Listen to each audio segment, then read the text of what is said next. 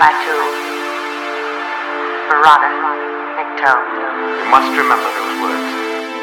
Gordon's alive.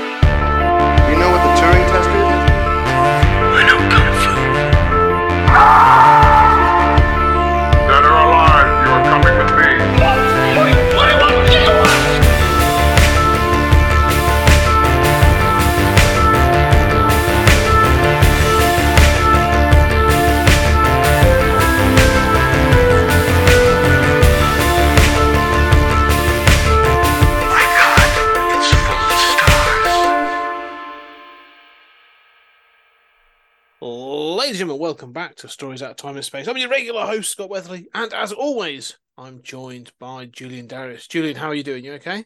I'm doing great. How are you? Yeah, I'm good. I'm very good, thank you. I'm bad. We've done our season. We've gone through what has been our longest season.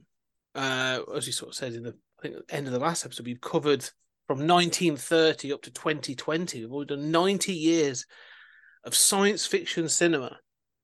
Um, and at the halfway point, we did um, a reach back for for the first part. We we covered just Imagine all the way through to Howard the Duck, and we gave our ratings and our thoughts.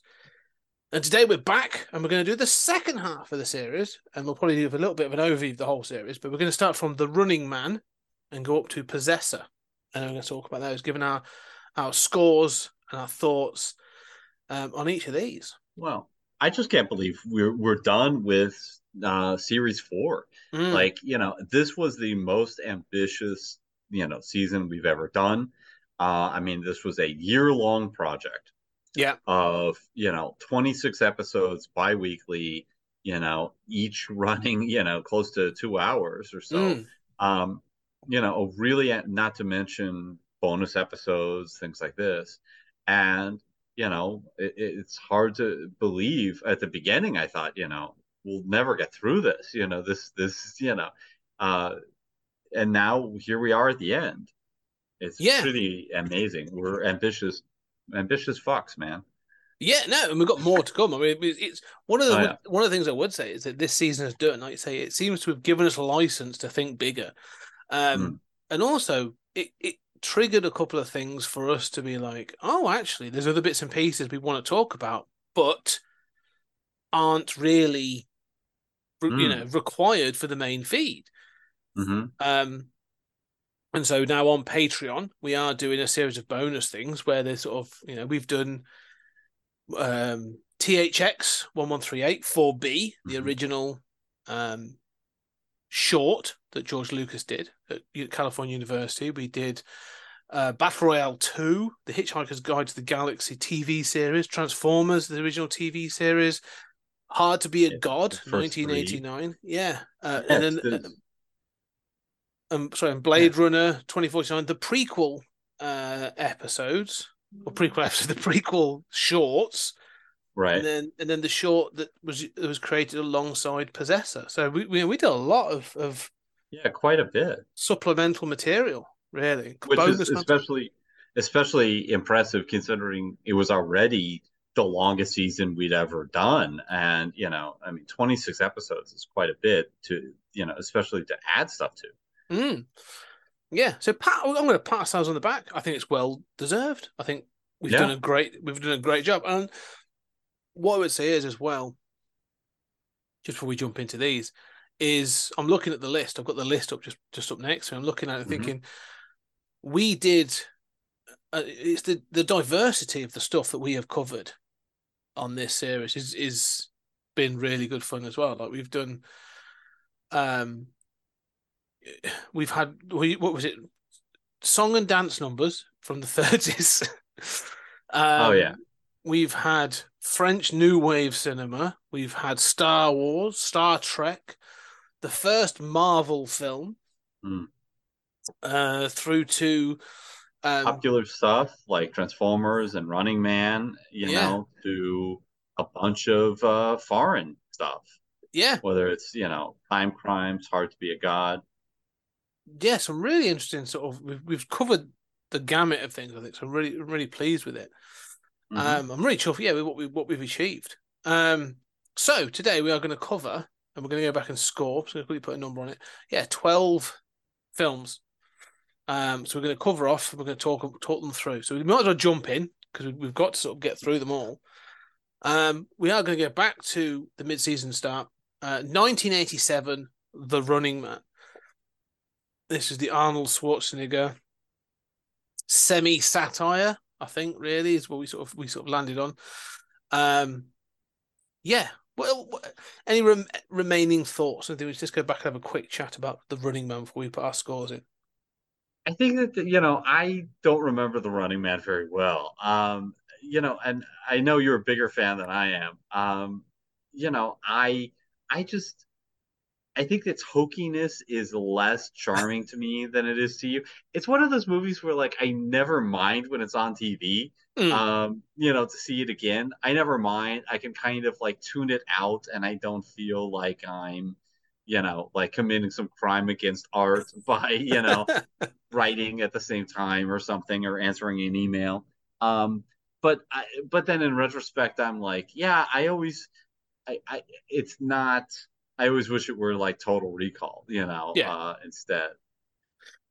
Yeah, it's one of those films that does feel a little bit like a missed opportunity, doesn't it? It's one of those where you sort of, as we watched it, you sort of go, oh, okay, there's, there's a real strong nugget of um, Verhoeven sort of like satire running through this, but it's not quite RoboCop or, or Starship Troopers or Total Recall. Um, but it's still fun. I'm, I, I'm not going to lie. Like you said, the charm is there.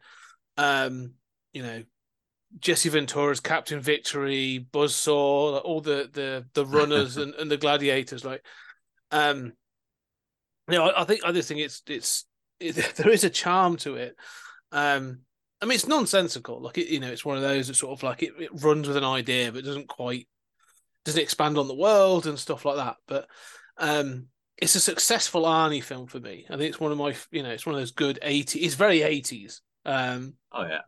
um, but I, I do, oh, yeah, I, I do quite enjoy enjoy it. Um, well, it sort of like what year is it? I mean, 87? Yeah. Yeah, so it's sort of like a, a stepping stone, and you know Arnie's career better than I do. You know, between like the encouragement that is Commando and, you know, uh and you know, like Total Recall and stuff like that. That's Yeah. Yeah, I mean, prime Arnie. th- this came out the same year as Predator. Yeah, that's what I was thinking. in Yeah. Yeah, so this is this is this sort of uh, which 87 is a bit of a turning point for him because it does it sort of leads him up to um, a series of, of you know different films he was trying to do. So um, he he's not the embarrassment he was. I I still like Commando, but I acknowledge that it's it's even more hokey, badly edited, and badly acted. It's better than that. Um, but I also find that this film, one of the things we sort of picked up on was the um I'm gonna say the sexual politics of this film really, really did not age well. Like he basically he kidnaps a woman. She's she is then uh forced into taking part in the running games, but eventually falls in love with Arnie, possibly. But he basically grabs her around the neck and walks off with her at the end of the film. So she, Literally. This Yeah. is not an exaggeration. Yeah, No, that is true. um, yeah and and i think that the world doesn't make a lot of sense i mean there are look there are a lot of post-apocalyptic or you know post-fascist sort of worlds where you end up thinking like yeah i mean this ma- this makes sense as an idea on paper i have no idea how this function um Yeah. And this is definitely one of those. Yeah i mean it's, it's all um it's all sort of show. I mean that's the whole point isn't it? I mean even the film itself sort of like falls for its own um what's the word i'm looking for? Sort of like its own flash and bravado. Because you do you go Mm. oh like this idea of the show the running man is amazing. Then you're trying to apply it and go how does this work in a society you go it doesn't matter just watch the show just watch the show and that's sort of its point. Um so yeah it's it's one of those odd films that decries violence as a sport but then wants you to enjoy violence as a sport. So um, well that and, but that's very verhoeven isn't it right? Yeah. like you know uh boy what a terrible society that would make robocop. Well, but they already have, so we might as well watch them shoot people in the face. That's it. Yeah, yeah. It, but it looks cool, and you're like, okay, it does. You're right. Um, I mean, the, the joy for me is Arnie is good in this, but I think that having Richard Dawson um, as um, Damon Killian is is also a, a genius Oh, yeah, yeah. in this. Like he works wonderfully as a sort of like diva, Oil.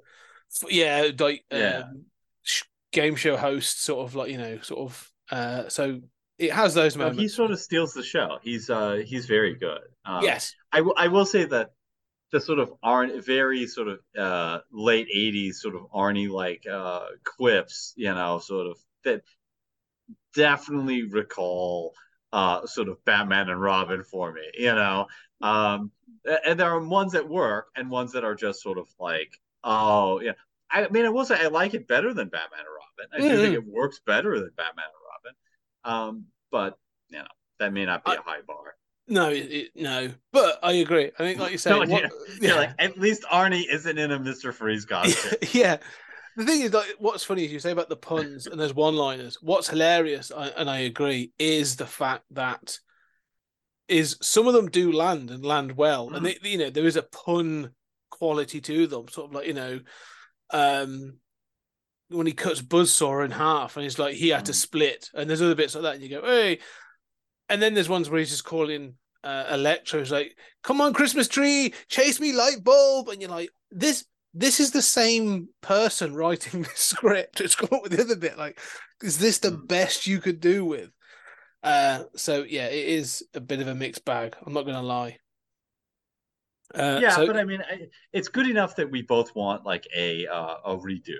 We both want, oh yes, you know, definitely like the Running Man with that sort of Verhoeven esque uh, thing, even done more violent. Even you know, put a little bit of you know, you know, one of the things that I think for me is unfortunate for the Running Man is you know I like that. Obviously, we're both huge Verhoeven fans, but um, I'm also such a huge fan and kind of like grew up with the uh, original Rollerball, yes, uh, which is sort of like all the violence, none of the fun, you know, yeah, um, none of the quippishness, um, and maybe my own personal tastes tend more toward that end of the spectrum.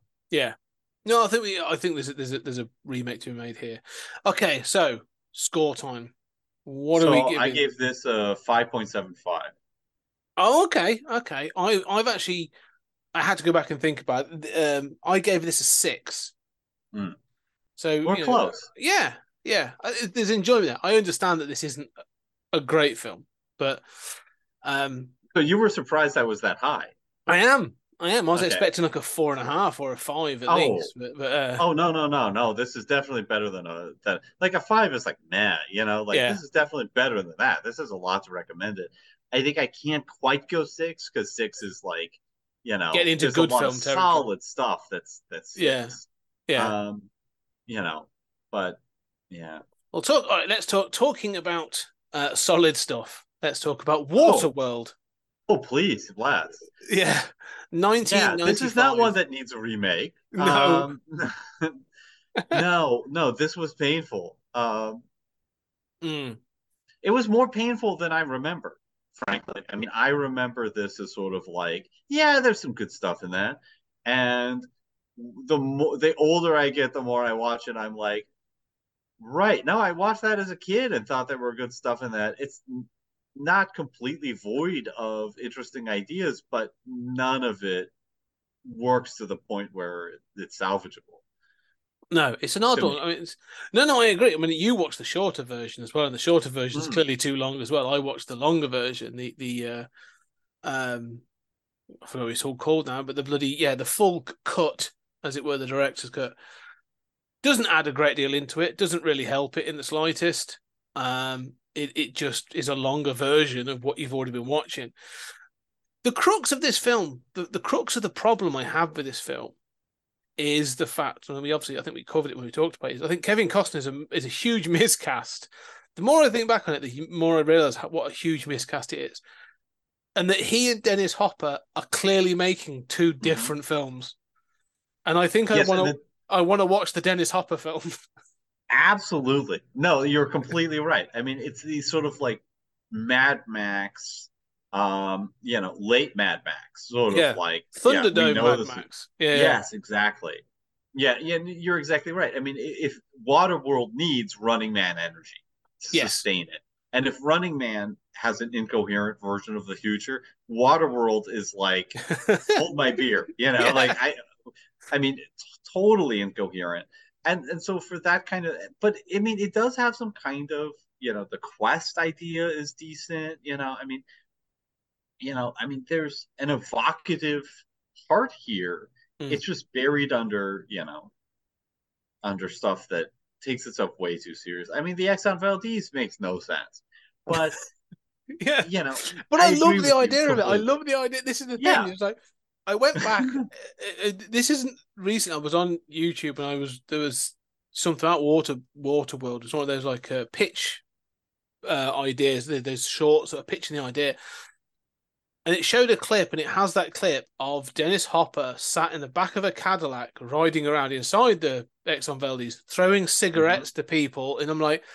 This is insane. Like, if you were to see that clip and you were like, "Oh, this is an entire film," and they're on a boat and it's the world, it's water world, you'd be like, "Oh my god, that sounds amazing." And then you watch a ten-minute sequence of Kevin Costner riding a boat and just being grumpy, and you're just like, "Yeah, it's just, oh, he wasn't designed for this." I mean, this is not to say I dislike Kevin Costner. Like, I recently watched JFK. I've watched uh, a couple watch of things. Yeah, And like he's- the guy's he's good. Like I like Kevin Costner and things. Like I think he has a certain energy I enjoy when he's in the right thing. I like Field of Dreams. I think there are certain films I enjoy. Yeah, This this isn't bad in the right part. He's No, been exactly. in a lot of Man of Steel, a lot of bad parts where he was miscast. exactly. Yeah, for some reason they keep like he he did a um following in the sort of the footsteps of the aging action star. Like he did one called Three Days, I think. Um that he did a couple of years ago, and I watched that. I'm not recommending it. It's dreadful. Um, because again, it feels like, oh well. Funnily enough, as I was watching it, I was I kept thinking, this feels like this should be Mel Gibson. Ah, yeah, yeah. I was thinking Mel Which, Gibson which is a, a phrase nobody has ever said in human history. But okay. no, well, not not not since the you know since his incident. I don't think. Uh, but um, yeah, I'm not going to defend him, but I do. No, I'm not going to go there. That's controversial. Uh, but I'm not that I agree with. Con- I just find that Ma- Mel Gibson had an energy in the 80s and 90s, like Mel Mel Gibson as, as Martin Well, Riggs, the or lethal as- weapon kind of, you know. yeah, Yeah. you you chose him for those things, and Yeah. you know I've seen films he's done post being pushed out of Hollywood, and he still has that energy. And there is that thing where I'm So- like, grizzled grizzled Mad Max would have been cool. I'll tell you what the, the thing about Costner is, and I agree with you. Like, I mean, I like I like him in sort of that that run of stuff of like JFK and, and, and stuff like that, Field of Dreams, you know. Hmm. But what's interesting is both of those movies. The thing is, people confuse him for an everyman. And he's not really. He can't really play an everyman. Both of those movies, he's an obsessive everyman. yes, He is the kind of he's an everyman figure, but he's really like utterly obsessed and utterly crazy, right? But he comes off as quote of like that Republican, straight laced, yes, conservative version of like he would be great in a remake of Falling Down, you know? Yes. That he's that kind of everyman. And everyman who's headed and is a little too obsessive, right? But he's got to have an edge to him. And you know, when he play when he's cast as these kind of straight everyman characters, it never works. no, Um, and Waterworld, he's supposed to be, you know, like he's not really obsessive. He's just, you know, I'm a badass, you know, uh, relatable. He's not relatable. I mean, No. Kevin Costner is flat, you know, and that's why it works with him being obsessive, but not relatable. yeah, and that's the thing. Like you say, it's not because he in this like he needs to be grumpy, and you need to see an arc of him becoming, you know, the little girl and the woman sort of like break through that hardened shell and this other stuff. But there is no emotional arc. Like he's the grumpy sod at the start of the film, and he's just a he's just a vengeful grumpy sod at the end of the film. But like I I never feel like there's that transition, um, where I think other actors would have been would have made this a much much better film. Yeah. Um, So what did you give this? I gave it a five. Oh wow, I gave it a four. Oh, okay. I, I couldn't I couldn't because there was I, I gave it a five because of the Dennis Hopper stuff and because I think the ending Ah, we said this like there are flashes of this like when they're attacking when Dennis Hopper's stuff is attacking the floating town mm, and at the end when um the mariner Kevin Costner attacks the the boat and he does a lot of stuff on that and it's you know all the stuff with the plane. All that stuff's pretty good. It's not you know Kevin Costner's the weak link but I'm liking some of that stuff. Um and so there's bits I like. So yeah, yeah, I mean, I I would just say that both of those sequences don't work at all. Like, you know, the attack on the flotilla is just like, where are all these guys coming from? How is this being strategized? I mean, none of this. I'm just like, at some point, I'm totally taken out of the action. I'm like, okay, this is the like third team of like guys on skis who are flying, oh, you know, and getting I'm loving all that. down in a don't care don't care it all mm. it, it, it doesn't you're right it doesn't work however I'm still loving it in the same way that I that I would love Mad Max. And then I'm going like, we know that petrol doesn't work this way. We know that Yes. like you know machines shouldn't work this way. Um, the same thing's true on the on the Valdez, where you know Mm. it's like right, your plan is to blow it up with you on it, like you Yeah. know, and and you're gonna sink the number of boats that sink in this world where there's nothing, you know, humanity is reduced to a few boats. This yeah, is what you you want to be a little less cavalier. Yeah, they should be fighting to save the boat. I mean, you know, the the film to me is encapsulated in the man that rides around in the oil in in the little boat on the the, the Valdez, and then he drops the flare down there. And he just says, "Oh, thank Mhm. God." That's sort of how you feel towards the end of this film, and you're like, "Oh, this is the finale, thank God." Um, Well, the important thing is that they didn't have any of those liberal solar panels. They decided like the world ended. Let's push on with oil. It's oil or bust.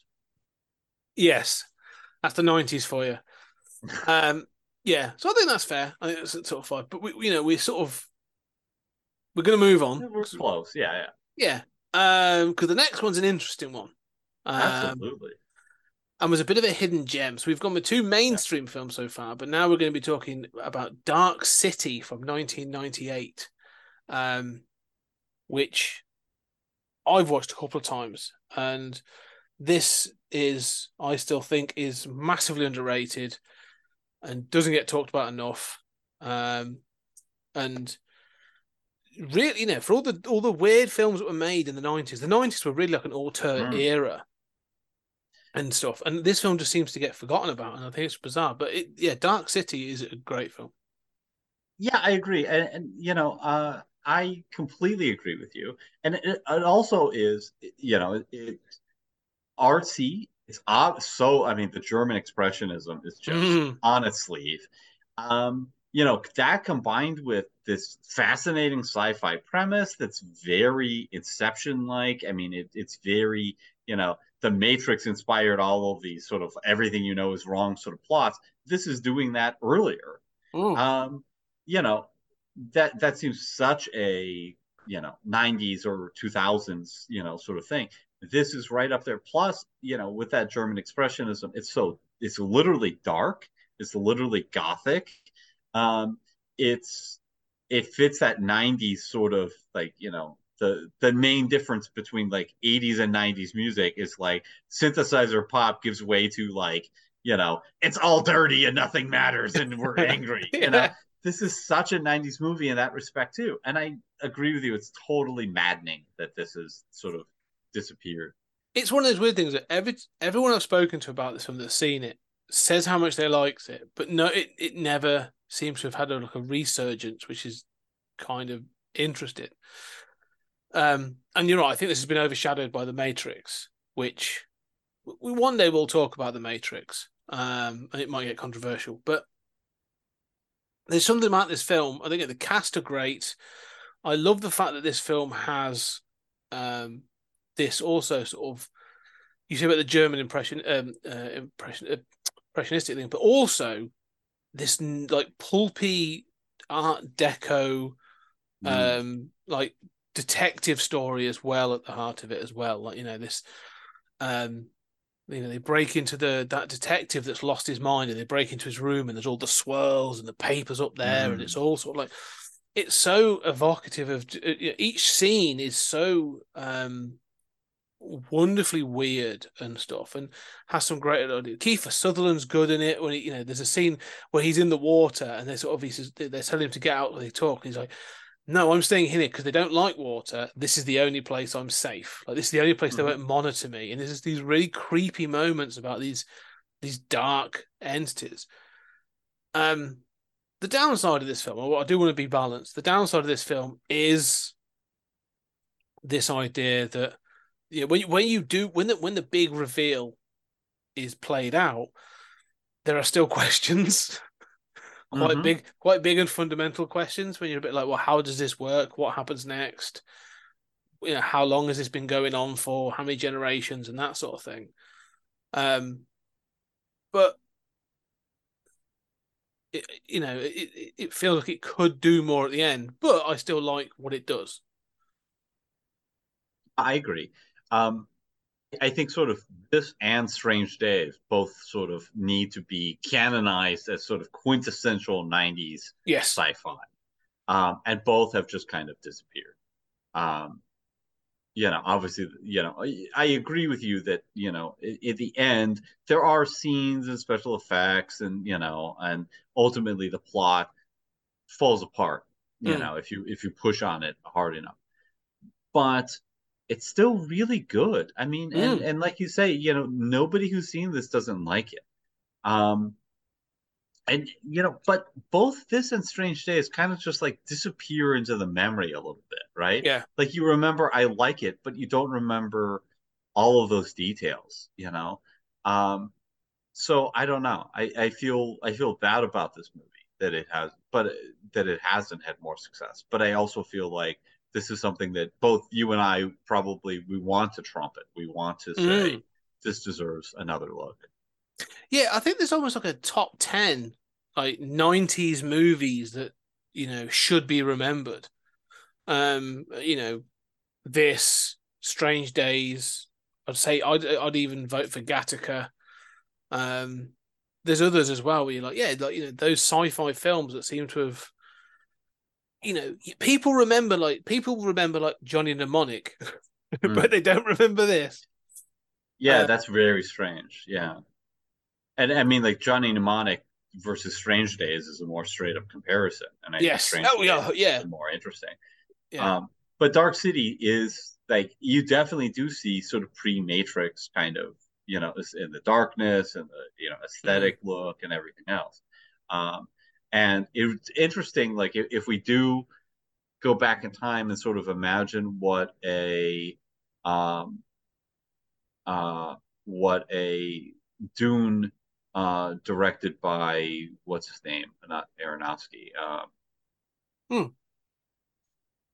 What you know? Uh, The we imagine fa- an the one that failed.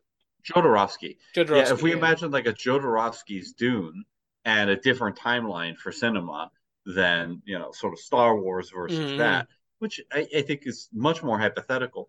Imagine if Dark City had been Matrix a year and a half earlier, Yeah. and Alex Proyas became like the Wachowski uh, siblings. Mm. Um, and like suddenly Alex Proyas could make whatever the hell he wanted in Hollywood and you know his version of Speed Racer. You know I'm just gonna say that would have yeah, been so awesome, right? like what would he have done? A really dark and twisted speed racer. I'm pretty sure they've got he's probably gone for some slightly different properties, but yeah, no. Um, it's an it's just it's just yeah. There's just something about this film that I just find hugely appealing. Um, and I would probably say, as I get older, and maybe my sensibilities are changing somewhat, I find this film more appealing than The Matrix. Hmm. Um, for I don't know, there's just something Yeah. I can take from this. Um, anyway, so what what So I gave scoring? it a I gave it a seven point five. Oh, so did I. Wow, Yeah, hey, that's awesome. yeah. Okay, seven point five. That is a good. Once you're right. Scott. yes, I think the next one though could be very different.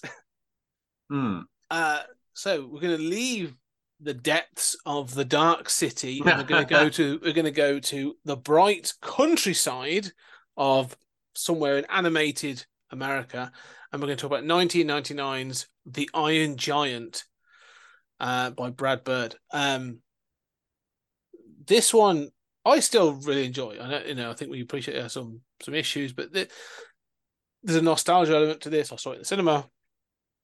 And I really enjoy going back to this. I just think there's there's something about this that sort of works for me. Um, the animation's good. I think the sort of the characterizations are good. I think there's so it has problems, but I understand why this is sort of considered a cult classic. Um, what about you? Yeah, I'm of two minds. I mean, there are elements here that I really like. Obviously, like I like the animation style. I mean, I like the you know the the boy and his robot kind of stuff. Um, you know, all that stuff sort of works. Um, obviously, I'm I'm glad this movie exists. I'm glad that you know. I mean, it's been very influential. It's hard not to give it points for that, right? On the Yeah. other hand, the movie doesn't really work for me uh, as a movie. Um, those elements work for me. Those scenes work for me. Um, the junkyard doesn't work for me. I mean, that's straight out of a Michael Bay movie. I mean, you know, um, the whole nuclear finale doesn't work for me. I mean, like that makes a million crappy 80s movies seem logical by comparison. I mean, so I was sort of disappointed, you know, uh, sort of revisiting this and, and seeing it for the all the way through, potentially for the first time. Mm. Um, you know, but I also like I I would say I'm not tainted by the nostalgia for it, um, Yeah. in the same way. No, I- I'd say that's fair because I think that's the thing is you, this there's there's a kid element to this for me because I have that thing of like you said the boy and the robot and I'm like yeah no, it's Mm. cool and the whole you know I still get um you know that that sort of bit with the Superman kind of thing sort of still gets me and all that sort of stuff like it's it works for me like I know a Mm. nuclear bomb dropped on on America is is ludicrous um And uh, generals eager to do it too, right? Like, Well, no, the general isn't. It's the it's the F it's the G man. It's the it's the general who's like, you know, no, no, you chose to do this. You've got to face. We're all dead now. You've got to face this too, which is ridiculous in itself because they are a bit like, uh, uh, we should, you know, have something a bit more its infrastructure in place to deal with this. Um, but I don't know. It is thi- this is ET. This is uh, Hmm. you know a replacement for for Bumblebee. I mean, it, that's obviously a, a was reading. Obviously, the film is a girl and a robot, but it has that sort of thing, isn't it? That that same sentiment mentality of there are there are parts of Bumblebee that are a complete lift from Mhm. this. You know, the idea of like try and hide, and then you know oh yeah, that sort of stuff. Um, Yeah, so, yeah, and- I mean, I th- I would love to. I, I've really wanted us to do ET, um, you know, because that's a movie that is so influential. It belongs on a list of classic sci-fi stuff, but um, it's almost like take it for granted because Mm. it's part of the cultural landscape. But unlike like Indiana Jones, that everybody watches every night, right? Like, I mean, it just seems like Indiana. well, that's how I that's Star how I live my life. Scott at that, at that Weatherly household, you know, every night ends in Ghostbusters. It's like, all right, kids, gather around the fire. Damn it! You get Ghostbusters, you know, uh, Indiana Jones, or uh, you know, I don't know. Um, Well, as they get older, the, the list slightly changes. I start to introduce like the Halloween franchise. Then, as they get older, mm, yeah, yeah, yeah, yeah. Uh, right. So you know, but I but I suspect ET, you know, people don't watch, but I suspect it uh, holds up Mm. uh, pretty decently, and and actually some of its themes have grown and and and shown themselves to age well and be more mature. Um, and I think that Bumblebee, while you know, I mean, it's got problems. It you know the stuff, the boy and his robot, the girl and the robot stuff, fires at a much higher now at a much higher rate for me.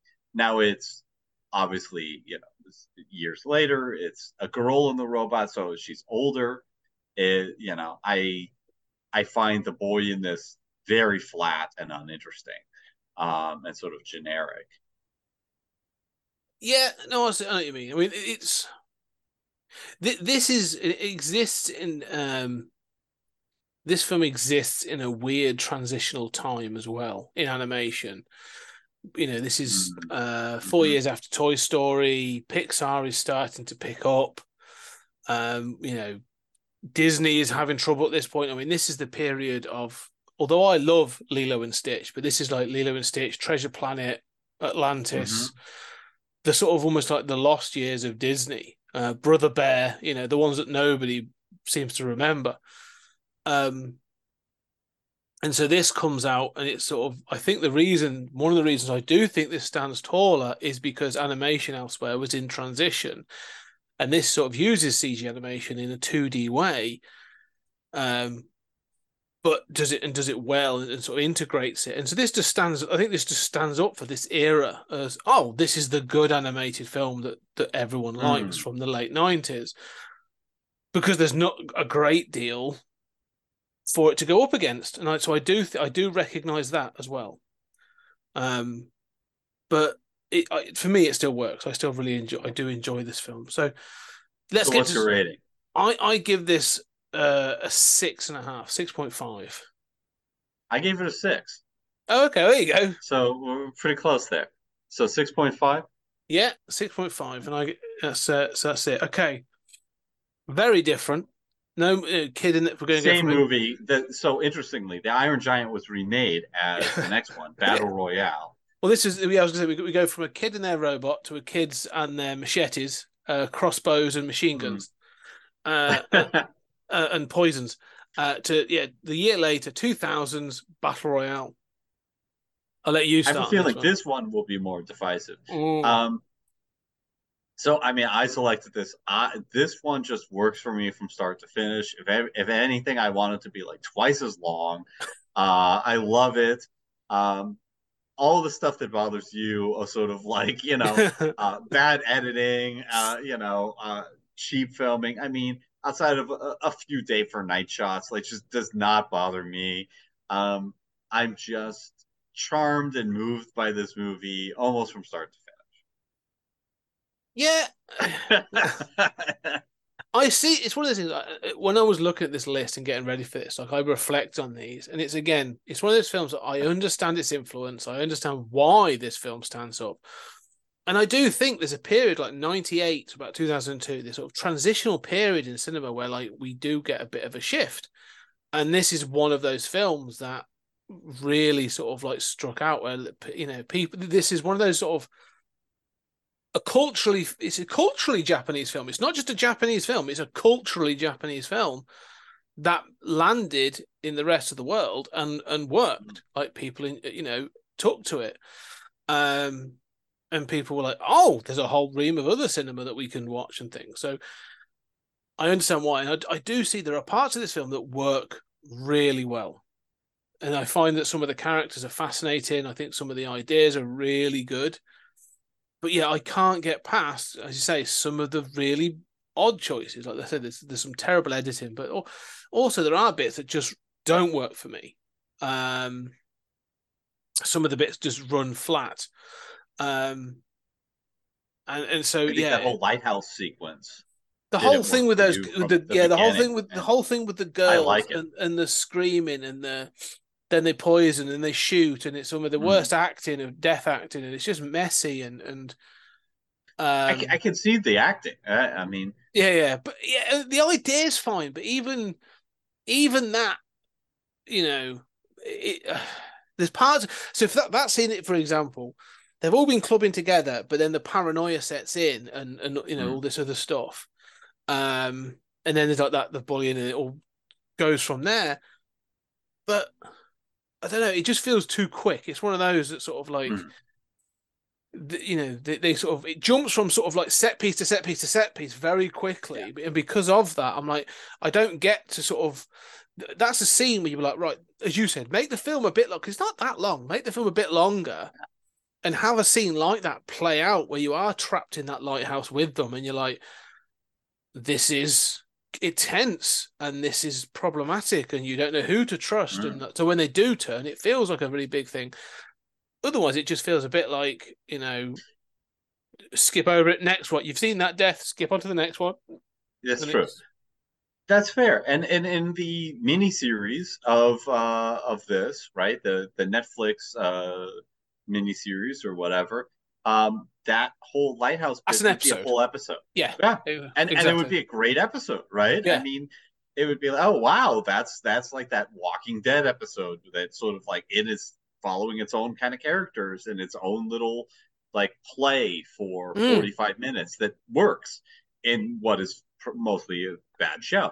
But you know, um this would be that episode where just the bottle episode great. They were all dead. yeah when they often Yeah. do those bottle episodes where they're like right we're going to have one set and we're going to do this group of people usually for budgetary reasons but like sometimes they Mm-hmm. work really well because you've got to be innovative that would be great but it's just and again the, one of the things i had Doing it sort in of- five, ten minutes is probably that's where it starts to feel bit, impact. exactly yeah. Yeah. losing its impact i think one of the things that this film did for me was it sort of i got tired of the you know it's a it's because it's a bloodbath emo- yeah, by the end of it you're a bit desensitized even to within its own with its own within its own rules you know i'm just like okay the next thing um What's, That's so funny to me because you are you've watched like all the Friday the Thirteenth, all the like uh, Freddy Krueger, all the you know Texas Chainsaw Massacre.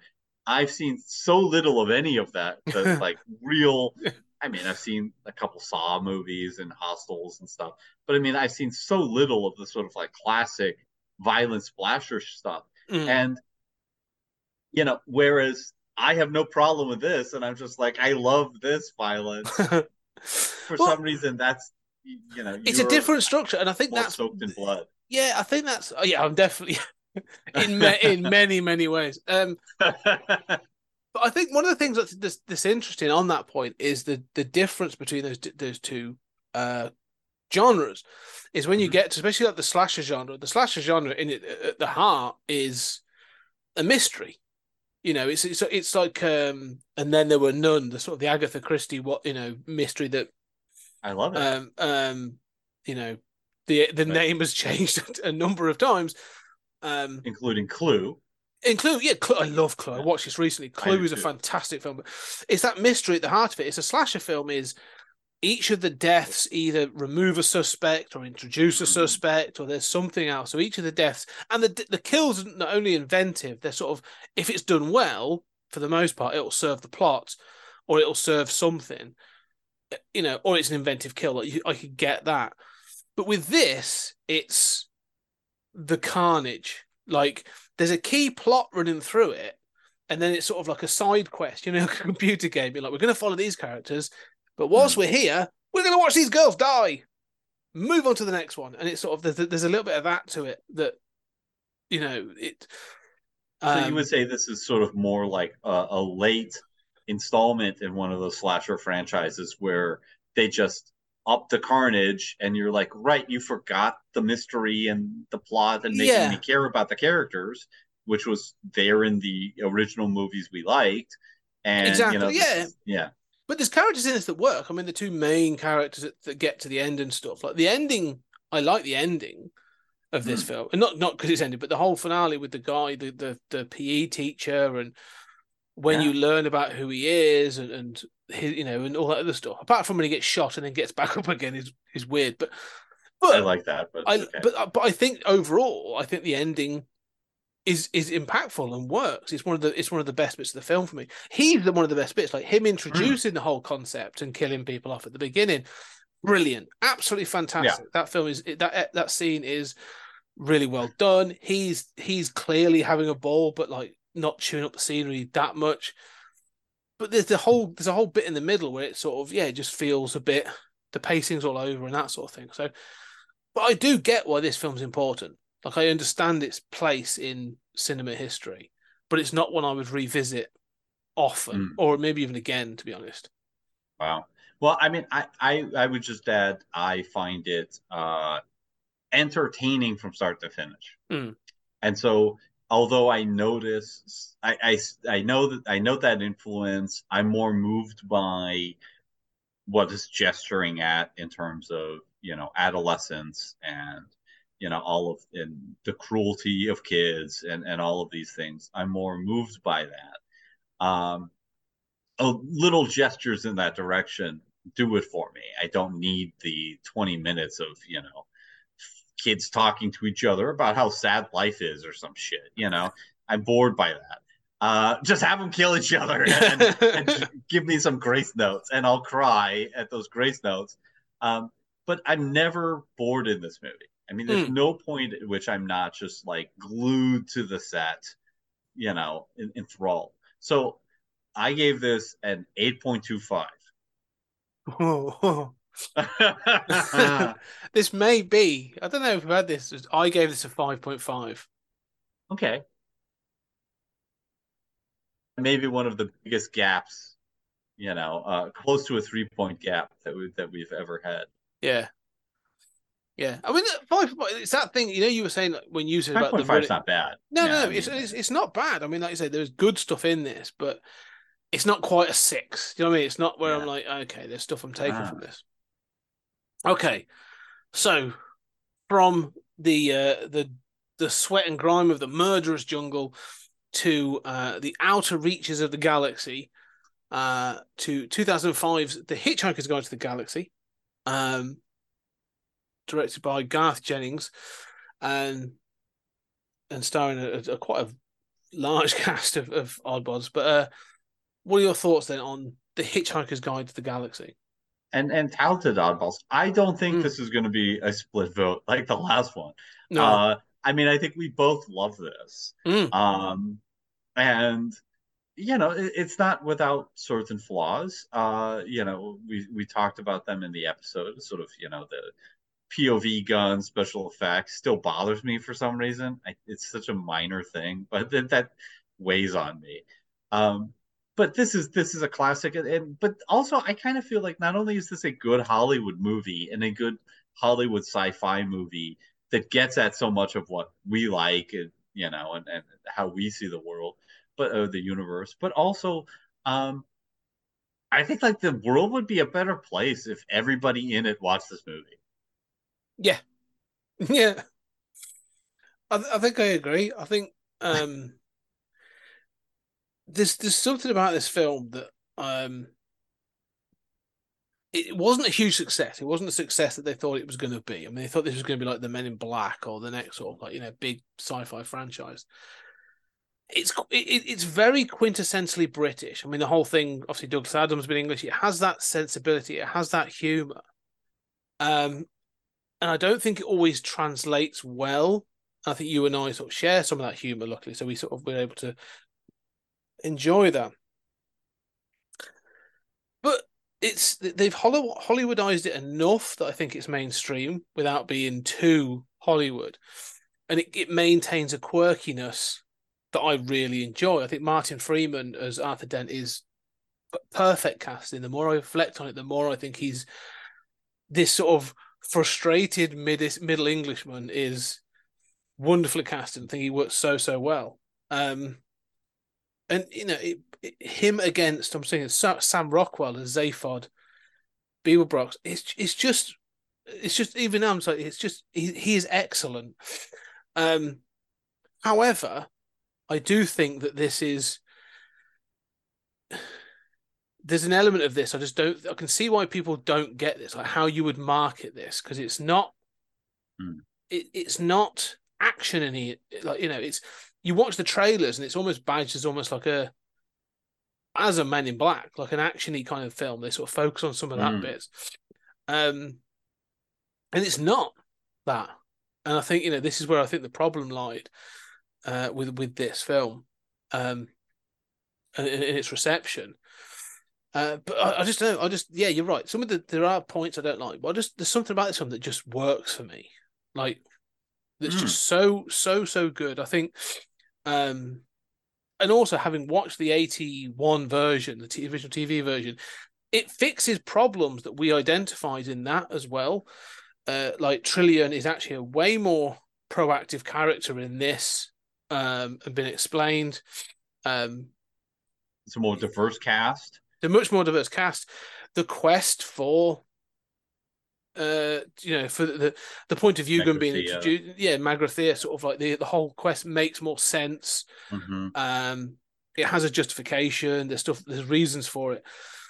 So it, it sort of tidies up the this version. So I, um, I yeah, I don't know. It just works. And and gone. Sorry.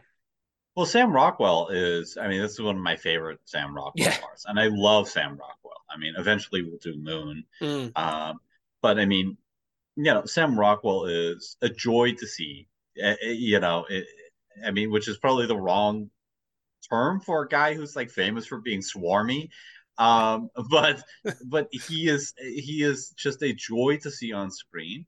Um, so many of these actors are. I agree with you. Even like the the, the design, uh, the design of the ships is amazing. The design of all of it is just fantastic. I I think it's hard to beat the you know while it's got some problems it does seem like they ran out of money Mm. um it it's hard to beat the uh planetary design stuff at the end like Mm. boy that's hard to sell yeah. and and you you could do that and have it f- fall on its face you can do that and have it seem just cheap and um, not have that sense of splendor and wonder this has that sense of splendor and wonder that sells this film um, and to me this movie's got yeah it's not dumb enough to succeed with america okay i mean it doesn't have enough punchy punchy Mm. um, but it's got so much heart and and and it's so entertaining. Yeah, uh, one of the things yeah, you're right. Uh, uh, Heart is one of the things I think that this this film does have, um, and uh, b- but also I think, like you said, the aesthetics. I wanted I wanted to talk about that. Is like yes, there's some issues I think in a couple of scenes where the let's say the point of view gun when they get to Magrathea, Magrathea looks a bit sh- shaky. It's not the best. It looks a bit TV set. Um, but the Vogons, I love the Vogons in this. They are phenomenal. They're they're one of my favorite on screen like puppet aliens. They're just so they're a brilliant design.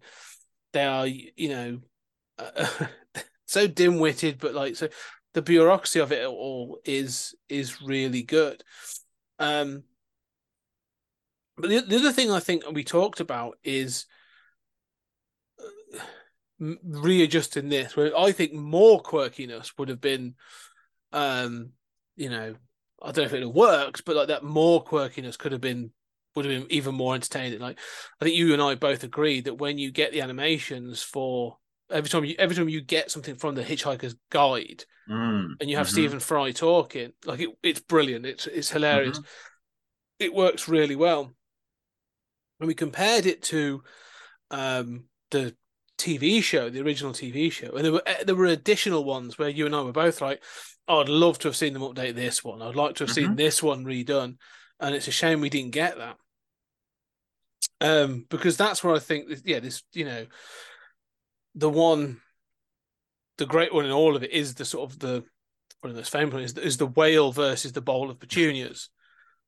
That like yeah, Ah, and you yeah. and you get the Bill Bill the great Bill Bailey voicing the whale sort of as it falls. And he's going, "What is this? Or I should call this something grand. Wind." And it gets all that until it dies, and then just get the voice of the other petunias to say like you know, not again. Um, Oh no, not this again. Yeah, yeah. and you know, it's it's those little quirky moments where I'm like, oh, there's so many of those that are just I'd like to see a little bit more of that as well. Would really push us into that sort of really quirky sci-fi territory. Um, but yeah, no, I, I do, I do, I do love this film. I agree, and I think it's I love that bit too. And this is that the version that I think of when I think of the petunias. Mm, Um, but you know, it's funny that we talked about sort of the sadness of thinking this is not going to get a sequel. This cast is so good. Yeah. And I'm glad that this movie exists. At the same time, it does sort of illustrate that point that we often make about money. mm, mhm. And if you did this on a lower budget, now part of its charm is that it looks like a big budget American movie, right? but if you could, and especially with technical effects being cheaper today, Mm. if you could do this, you know, on TV or on streaming or something, and you could do it today and it would look this good or better on a much smaller budget. I mean, budget kills everything. Yeah. And you know, when something is a hundred million dollar movie, it's got to make three hundred million to break even. Um, and putting that on hitchhikers, um, do I want to live in a world in which hitchhikers have the draw of a Harry Potter? Absolutely. That is, you know, that it, that is, you know, that is a world Leibniz would have approved of. Having said that, you know, um, that may not be the world we're in. Mm. And if you can bring it in a little cheaper and guarantee those those sequels and have it build and and and maybe then it builds its audience, right? Mm. So that over the course of a series, over the course of several sequels, you know, people glom on and you know, uh maybe it becomes Harry Potter in the long run or Pirates or or whatever. Yeah. Um, so, I mean, I do think this was kind of set up to fail in a way. I agree, and I, I do think uh, uh, we I think we talked about it really is this needs a streaming. This belongs on streaming. Do the first film, you know, the Hitchhikers as a five six or six episode, Mhm. um, you know, redo it as a six seven episode series, and then each scene does a book. There's five. There's five seasons for you. Like, and do it properly and maintain that quirkiness and stuff. I mean, people are calling out for quirkiness. If Umbrella Academy can get three or four seasons on net on Netflix, Doom Patrol is doing all right for, you know, whoever's doing that. Um, you've had all these shows that have been a bit, you know, they, yes, they're superhero focused and stuff, but you can do quirky sci-fi and all those things. People understand it now. I think now's the time to redo this and do it, do it well. I, I think the real comparison there is Good Omens on Amazon. Yes, Um, perfect. and if you could take Good Omens, which has no commercial appeal whatsoever, right? And and and you know, jigger it around a little bit, but make it so. I mean, I had friends who, I mean, I had read that book when it came out, Mhm. you know, um, but I had friends coming to me and saying, "Oh, have you seen this Good Omens thing?" I'm like, "Yeah, I've got a first edition on my shelf," you know, what, Yeah. you know. But I had friends coming to me who didn't know anything about this. Uh, You know, if you could do that for hitchhikers, um, Yeah. and, and that certainly is no more sellable than this. Mm. No, I agree. I think there's. I definitely think there's a version of this that will do that could do that and do it well. So, So here's the moment of truth, my brother. What's your rating? I gave this a seven. Oh wow. Uh, I gave it an eight. Oh, okay. Oh yeah. I, I mean, I could be So- talk, I could be talked up, but there was. It's, you were probably like, you know, ah, I can't come to Julian with, you know, uh, I, I, I'm the Brit in this equation. I can't be like, ah, golly, hitchhikers, and they. No, I, I, I, and I mean that. I, I think it's, I think it's on par with Blade Runner, and you know, sort of the truly great sci-fi. I think you could show this to anybody, and I do think the Oh, world would yeah. be a better place with this. yeah, I think, and I would say that the messaging at the end, um, and everything, you know, the the ending of this is is it has that sentimentality, but throughout, one of the things that I do like, it does maintain that. There's a snark to it as well. There's a slight cynicism to it, and so not not everything is, you know, yes, there's a Mm. there's a there's a happy ending, but you've seen, for example, when you get the point of view gun, and you've seen, you know, you see Trillian firing at at um at Zaphod, and you see her position and all this, and you do realize that she's been putting sort of like a brave face on it, but actually she is kind of, you know, heartbroken by some of the things that's gone on. Um, you get that. Oh yeah, there's a happy ending, but there's still a bit of a bunch of misfits that it's never gonna be hundred percent between them. Um, Well, and that's the difference between this and something like Guardians of the Galaxy and the, and the usual sort of like, golly, we're a band of misfits. Mm. You know, you think about the the worldview between this and Star Wars, right? Yeah. Star Wars, literally, you have been uh, ordained to run the universe by the force, right? Like there is a forget divine right of kings, right? The universe vibrates with the energy of your destiny, right? Um, Hitchhikers, you know, yes, it, it's pleasant at the end and there's this beautiful stuff, but there's no escaping. This is a meaningless universe in Yeah. which, you know, yes, the human race gets to exist again, but humans are stupid and they screwed it up once and they'll screw it up again, and Yeah. there's no pretense otherwise. Your world only exists at the behest of someone not rubber stamping a form. That's basically Yes. it. Uh, and I do, I do kind of love that. Um, and also, uh, you know, it's summed up. I mean, they even take the Mickey out of the out of the force, don't they? When when um, um, what's it? Uh, Martin Freeman, Arthur Dent. He says, he says, "Oh boy, I have a feeling that you know there's something bigger going on."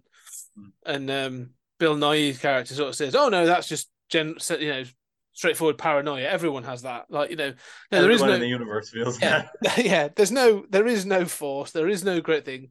You're just paranoid, and everyone feels the same way. So you know, stiff upper lip, carry on. Um. So yeah, no, I do, I do like this film. It's it's one I will revisit, and I wish pop culture would revisit as well, Mm. uh, because I think it deserves it. Okay. So we're now going to enter your territory, really. A film containing, we've gone from a film containing a, a, sad, yeah, we've gone we've gone from a film containing a sad robot to a film containing multiple Michael Bay robots that are very happy to blow the crap out of everything. Made of very shiny polygons with a lot of guns. That's right. I mean, interesting. That was going to be the subtitles: polygons with guns. Uh, no, I mean I'm teasing, but I think this is a a, a very good movie. Um, and I mean, I think this first one, what stands out for me, you know, and, and it's interesting that you know I was praising Bumblebee earlier, but what stands out for me about this first one is its sense of heart and the Mm. fact that like this is the best role Shia LaBeouf ever played. This is his quintessential role where he is a fantastic actor. And I mean, whether he's acting or he's just himself, I don't know, but he is stunning in this Yeah. role. Um, no movie, including the classic 80s movies, has sold a boy in his car and the romance of having a car and you know being in high school and wanting a car and wanting to get the girl and, and all that that goes along as well as this i mean license to drive wishes it was this um and you know and i think it sells the whole sort of you know aliens on earth uh their war our world uh better than you know uh any war of the worlds movie. Um you know so those are all you know you combine that with live action transformers starscream you know flipping around as he's blowing things out of the sky blackouts introduction sequence you know like those are two classic sequences in the history of action movies. And they're in the same movie. To me this is a solidly good movie. Mm. um that i don't know how great a transformers movie it is um but it's certainly a great alien invasion movie with uh some human characters at it at its core. I could use a little less military stuff but you know uh a little less conspiracy theory you know stuff but less piss jokes That you know was even here yeah. That's the thing. I mean, yeah, this I agree. that This is a solid film. I mean, I think you know, very few films, uh, um, have got a you know, very few films or franchises have got such a good opening as this film. The first, what is it, 15, 20 minutes is a blackouts attack on the airbase uh, in in Qatar or wherever it is. Um, is a short film in and of itself. Like it, you know, it, it I can imagine that being like the test that they do to see if this works. Um, it's really well done. It sort of it has everything you'd want. It makes the Transformers or the Decepticons feel like a legit threat. And it sets so much up. Um, it's it's yeah, it's a really solid opening. One of the things I was thinking about as I again going through this list, I was thinking about things to talk about. You talk about the action in this film one of the things that this film does that I realised how clever sort of, the, Michael Bay and clever is probably never not used that often. But one of the things I think this film does really well, that way, is it it doesn't stick to one kind of action. It's it says right, we are going to give you multiple different environments, and we're going to give you action each of them. Right, you're going to get um you- you're going to get an urban street chase. You are going to get um you know robots killing each other in a, in like a city and stuff, and you're going to get it in the desert, and you're going to get it sort of um these other little bits going on. You know, you're going to get Hoover uh, Hoover Dam. Like one of the things this does, it doesn't just stick to a single thing and then say we're doing this. Like it takes you a lot of different places. It gives you a lot of different environments, and I just think it, it really because of that, it feels like quite a big film. Like it feels like a legit big film. Um, and that's what I think adds to this sense of you said like our world, their war. Like it feels like a war. This isn't. You and I um, have said how we like we like s- s- films that are contained. You know, it's doesn't always have to be world-ending stakes.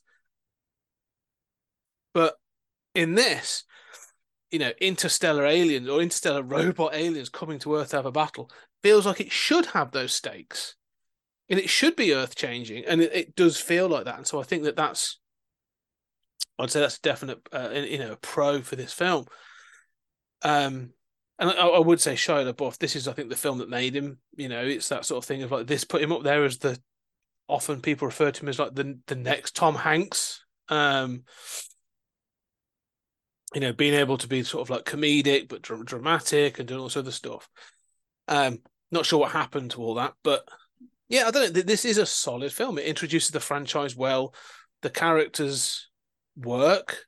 Uh, you know, there is some odd tonal moments in this. I think, um, as you say, sort of uh, the whole the whole introduction of Section Seven and um, John Turturro's character just is odd. Like you've got these very serious military people, and then John Turturro walking around in a vest and boxers with a seven on them, or a su- in, in the shape of a super seven. So he again, he's almost like the Dennis Hopper of this film. Like he's a, he appears to be doing something slightly different. Um, and again, there's, there's the whole scene where he's like, you know, to a a, a a teenage girl saying that because she's a criminal, she's hot, which how that's never been edited out of this film baffles me. But yeah, Yeah, I mean that definitely is a an awkward moment. I mean, you know, and, and you know, I mean the Transformers were were great. I mean, Mm. I will also admit that the whole Allspark thing, which was invented here in Transformers lore, is stupid beyond belief. It was literally invented because they didn't want to use the Matrix of leadership because the Matrix movies were known. So to avoid that name, they invented this thing that like both generates life spontaneously and also kills Megatron. Like, you know, it will create life and also kill it and do Yeah. whatever we need in any given circumstance, but feel really ominous. Like, it's bad. And, you know, it's the MacGuffin. I mean, th- never has there been a MacGuffin more MacGuffin esque than the Allspark. Oh no, the only time the only time I will say that, um, and I but the thing is, I love the fact also that the, the Allspark is basically a very convenient box by the end of the film that can be carried around by multiple people. Like it works wonderful. The it bothers you. That bothers you, like that. This room size thing is just like right. We need to transport this. Let's let's have it. Oh, look at it! How convenient that is. Uh, yeah, that that really weirds me out. That whole scene. Um, God, it's all done with polygons. yes, but like, shouldn't that shouldn't if, the, if shouldn't that be really densely massed? Should it like be not possible Yeah, to pick up? But That's um, true. Absolutely. the, the only other film that does something similar to this is Mission Impossible Three, in which there is a uh, they call it the it's called throughout the film it's called the Rabbit's Foot, and you know nothing about it. It is never confirmed what it is or what it does. It's just called the Rabbit's Foot, and the whole film centers around this thing. And it's a J.J. Abrams kind of thing, but it's the same thing. It's a MacGuffin for MacGuffin's sake. Like that's not the point. Like it's we we realize it doesn't really matter. It's a football that they can toss from person to person and people can fight over. That's the point. Um, but luckily the action that goes on around it is actually pretty good. Um, and kind of brutal at times. I mean, you know, the the bit on the, the highway when Oh God, yeah. like Optimus Prime's like ripping their heads Oh. off. Yeah, like some of that Well, stuff's and- really. you know the other thing i mean that sense of war you know i mean this is so much of like when i think of the x-men franchise i think of superheroes you know i Mm, mean i think that man of steel kind of does it overly dark yeah, but while also managing to make you convinced that somehow civilians didn't die i mean you don't really see that this feels more convincing um but i think at least that's a step in the right direction in man of steel right like acknowledging no, a world with superheroes in it is going to be incredibly violent and deadly. A world with Transformers in it is going to be incredibly violent and deadly. These are going to be horrific 9 11 style incidents happening every few episodes. You know, Yeah. like if, if you're in the you know Transformers animated series, it's like there's a 9 11 every every month, you know. Um, these are that sense of trauma and and that uh, sequence with uh, Brawl on the on the highway, where he's just tearing through cars. yeah, Um, and we've all been on the highway. We've all had moments of you know, you know, seeing something that we've got to break for and not being certain, you know, if we're going to survive or or break okay, or if the guy next to us is going to let us in at a key moment. We can all identify with that. And seeing him just tear through civilians on the highway is really brutal. Um, and again, you know, same thing in the city, you know, brings home the sense of, Mm. yeah, no, this is this is a war. You know, this is what we saw at the beginning on a military base in the middle of nowhere now has come to an American city. Um, and I feel that in this Yeah. movie in a way that I don't in not just any Transformers stuff previously, but also a lot, you know, even most superhero. No, I agree. I, I I do think that this is successful on a number of levels. It's one day we'll we'll get into the rest of the franchise and maybe discuss, you know, when they started to crank these out, if the speed is which sort of had you know caused the problem. But this one manages to balance heart with action in a lot of those scenes, and some of those, yeah, the battle scenes at the end are really good. I think you know there's there's, um, we it, you know, they maintain the notion that people have escaped. It's not, you know, it's brutal, but not quite. You know, Optimus Prime doesn't crash and land on a small family or anything like that. like you know, you know, we're not seeing him peel someone off his off the back of his leg or stuff. But like, but, but you get that like people are in threat. Like you know, they are people are in danger. So no, I think I think it all works, and I think you know, again, I think the characterizations are good. I think, like you said, we talk. We were reflecting back on the use of Megan Fox. Yes, she's she, you know she's slightly over sexualized, but the actual character is pretty self sufficient. She's the one that she's you know she's proactive. She gets involved. She sort of you know gets on with it. She rides into battle on a number of occasions. Like you know she's not a uh, like a damsel in distress at any real point. Right. Yeah, and and there's that wonderful moment of the two of them coming together as Mm. they hold hands, and he says, "Don't you want to be, don't you want to be able to say you got in that car?" You know, um, boy, this can sell, and it's that Spielberg thing. I mean, this can sell that movie magic uh, in a way that, uh, you know, so I mean, Spielberg struggles to do these days sometimes. Yeah, Um, and I, but I, I do think just as a final note that it's interesting. We both hit on how like all the stuff that's bad with the rest of the movies is sort of has some kernel in here, you know. like it it has all of the faults. It's it's like watching that uh you know general rise to power and you're like this guy's so efficient he's the best soldier like he's going to be president someday like this is going to be amazing you know it's like yeah he'll probably iron out these rough spots you know fast forward like every stage of his career the rough spots just take over right all of the bad things about that personality just come out oh, uh, as he gains more power that's basically the story of the Michael Yeah. Bay Transformers movie, Yeah. um, and it's painful to think about. Um, It will be So interesting. It, would- it would be interesting to sort of see some of those later ones. I mean, you know, we, we may not get to Last Knight, and I've got no intention of watching that film again. But I won't Um, make you watch that movie. but I when we talk about fascinating, when we talk about yeah, again, Anthony Hopkins being thrown around in that film compared to some of the stuff in this, it's an, it's an interesting journey. Okay, well, let's just say score it? Shia LaBeouf out outperforms Anthony Hopkins. like Yeah. That's a bad sign. All right. Yes, it is. Um, so what's your I think score it's your, your turn. Is it my your turn turn? to rate first? Uh, I, I actually because there are things I do I do have problems with this film, and I do think it sort of falters at times because of tone and things. I gave this a six point five. It's all good, man. I gave this a seven. Mm. So, you know, 0.5 difference. I mean, I would, I would, my heart tells me this is more like a 7.25, 7.5. Yeah, But yeah, I mean, uh, it's that all that like all spark stuff, all that, you know, all the like, yeah, criminals are hot. yeah, You know, like that's all that kind of stuff that, you know, it's like I could show this to anybody and be like, this is an amazing movie. You need to watch this.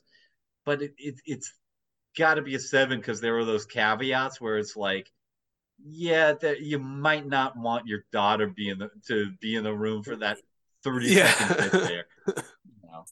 yeah. No, I, I I agree. I think that's sort of it. Okay, so we're gonna yeah, time crimes, same year, two thousand seven. Um, Spanish. yeah, we're to- again back to Spanish cinema. Um, so yeah, time crimes. I, I was it. There's been a few films. You know, I've either found them on streaming, I've been lucky, or I've already had them, I've already owned them, but we've done them. But there's been a couple where I've had to buy them. You know, and I've bought them, I've picked them up on DVD or Blu-ray relatively cheaply and stuff for us to, for to watch. And I think, yeah, I'll drop that in there for a, you know, car boot or jumble sale or whatever. Time Crimes is one where I you know, picked it up relatively cheaply, not really knowing what it was. Went in and it still sits on my shelf. Because I'm like, yeah, I'm I'm gonna go back to this. Like, not regular, because I don't think that it would work in that way. It's not like a Transformers where you, you, there's the entertainment value, but there's something here. But I really enjoy Time Crimes. And I know there are problems with the way the film plays out, hmm but I like the fact that this film really tries, and I do think you know you can sit and pass this film out.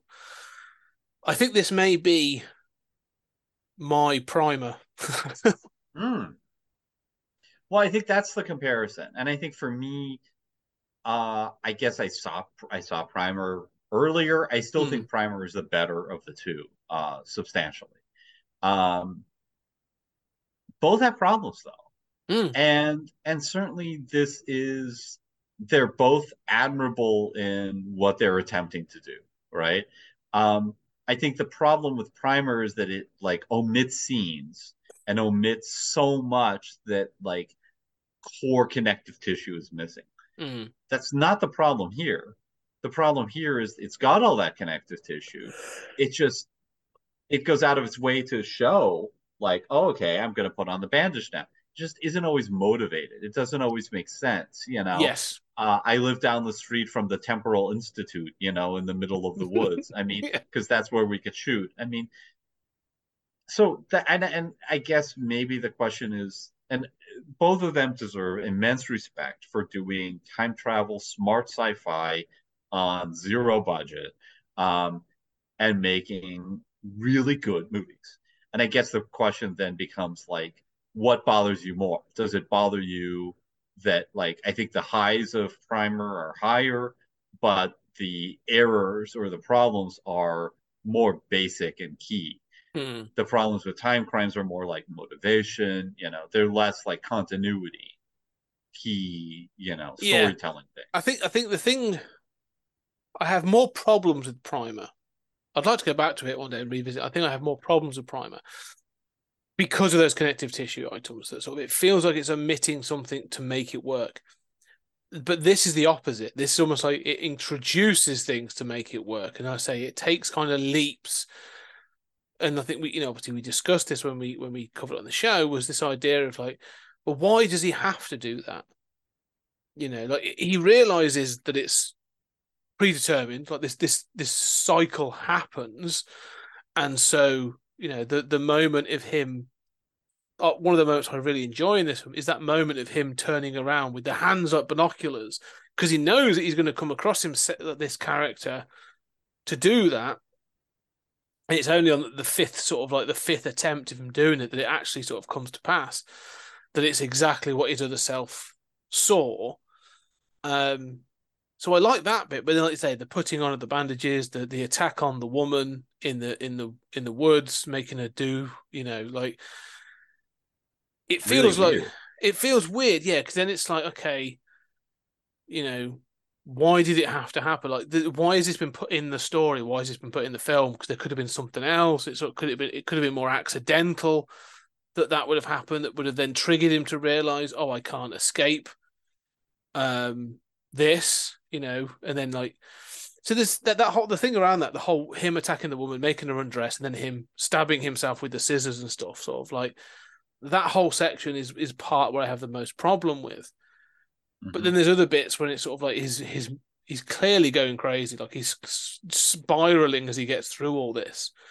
Um, I kind of like some of the rest stuff as he gets more aggro and he gets more sort of like you know each version of himself is getting more and more sort of like dangerous and sort of having to do things, and then the twists towards the end with him and his wife and and, and you know some of the other things, and then the, that that ending of them sat Mm. and he grabs her and sort of makes her sit down and stuff. I still think about that. Like I still, I'm still like, what, what happens beyond that? Like I don't know, but like I like, you know, how this film sort of makes me think about it. So, um, yeah, all those all those things. Although I recognize them as being narrative problems to make things happen, it still generally works for me. yeah, I think that I come back to that issue of motivation, and Mm. I agree with you about you know what's weak and what's working. I like the wife stuff overall. Um, you know, there's a lot that's smart and and good here. Um, you know, for me, it's this issue of motivation, and it's funny because I'm usually the guy who argues for determinism, and I still do. Mm. but determinism doesn't mean that I like I, you know yes I might have to do acts to fulfill the determinism um, but I can be uncertain about it. You can give me a motivation. I can like realize you know maybe I'm suddenly filled with rage for this person right? We have those moments. Mm. um it just seems to me like he you know like to have him it's not just that he doesn't the movie doesn't need to have that nudity and that and that sexual assault. Yeah. it, it doesn't. But it also he doesn't seem like a guy who would do that. And he doesn't seem bothered as he's doing it. He's not like i'm sorry i have to do this he's like suddenly becomes a guy who's sexually assaulting somebody and he doesn't seem like he's enjoying it like he seems really pathological i just don't know how to understand any of it No, I agree. There's a there's a leap early in this film when he re, you know when it, he seems to make an assumption or that everything is deterministic and he has to fulfill those roles. and I think the gap is firstly, I think as I said, I think more needs to be accidental. That determinism that determinism needs to be like it's fulfilled later in the film. Like, you know, the the crash against the dumpster and and you know finding the coat and all that sort of stuff it's sort of but putting the coat on you know that trashy coat it's like well why oh because the character i've already because it's already happened Like, i've already Mhm. seen that this happens be like okay well he needs to almost have that argument with himself internally of like well why do i put this on well i've already seen that this happens so it has to happen so well, if it has to happen then there has to be a reason for it to happen well i should then put it on you know, it doesn't have to make a great deal of sense, but he almost has to argue himself into it, I suppose. Um, and we don't get that. He just sort of does it through a lot of this. Um, and, and, and even editing could help that right Yeah. i mean like i mean for me when he puts on the bandages like and there's a moment of where he sort of seems to realize i mean we're imagining because we don't have any narration or anything Hmm. but where he seems to realize oh okay now i'm that guy Yeah. who i saw with the bandages on and instead of sort of pausing and being shocked by this he sort of pauses for a couple seconds and then it's like all right, well you know in for a penny in for a pound i guess i'm a rapist now you know like Yeah. Yeah. I like that. That's yeah, in for a penny, in for a pound. Yeah. Oh well, you know. Yeah. Yeah. He doesn't even try to there's no attempt to try and break away from the determinism. That's the problem. There's no thing where he's like, you know, you, you often see it in these films where they're like, no, I'm not held by the the you know the whims of the universe. I can do whatever I want. And in them trying to prove that they can do whatever they want, they then fulfill the deterministic future. That's but that doesn't happen. And I think that's that's sort of the thing that's missing is him, you know, being shocked that he, he is trapped in this cycle and then sort of giving in. I think that's the thing. It's sort of like I almost want to see him giving in more of like, right, well, I can't escape this, so I might as well just go with it. As you say, in for a penny, in for a pound. But like that almost needs to be like a breaking moment for him where he's like, Well, I can't escape this. It is what it is. Um, don't know. Yeah. Well, um, I gave this a seven. Oh, so did I. Oh wow. Hmm. Yeah, so I mean, I'm glad I I'm glad to see this. I will watch this again. Hmm. I, I I did enjoy it, um, but uh, I'm, I'm you know glad we're on the same page. Actually, Yeah, no, it's a good film. I and I am gonna I'm gonna go back and watch this. I think it's a it's a it's it's got a lot to to recommend it. Okay, from uh, Spain to Japan. 2008 Tokyo Gore Police, uh, low budget, whatever. Not Whatever. budget- Not yeah, everything. I was going to try and categorize this, but this is a really sort of like eh, in for a penny, in for a pound kind of movie. Um, yeah, th- this is an action horror gore fest that. Um, I don't know. What were your thoughts on it? yeah. I mean, I it's funny how little I remember it. Um, like I I think that it had a lot more charm for me at the time. I Mhm. think that you know, I, and, and uh, obviously I'm the battle royale guy. I'm charmed by violence and you know excessive violence. Tie it with a little something. This doesn't really tie it with anything, but there were a lot of scenes that I would just thought I've never seen anything like this. Like this is so charming and over the top, and all of them have kind of faded from memory a bit. What about you?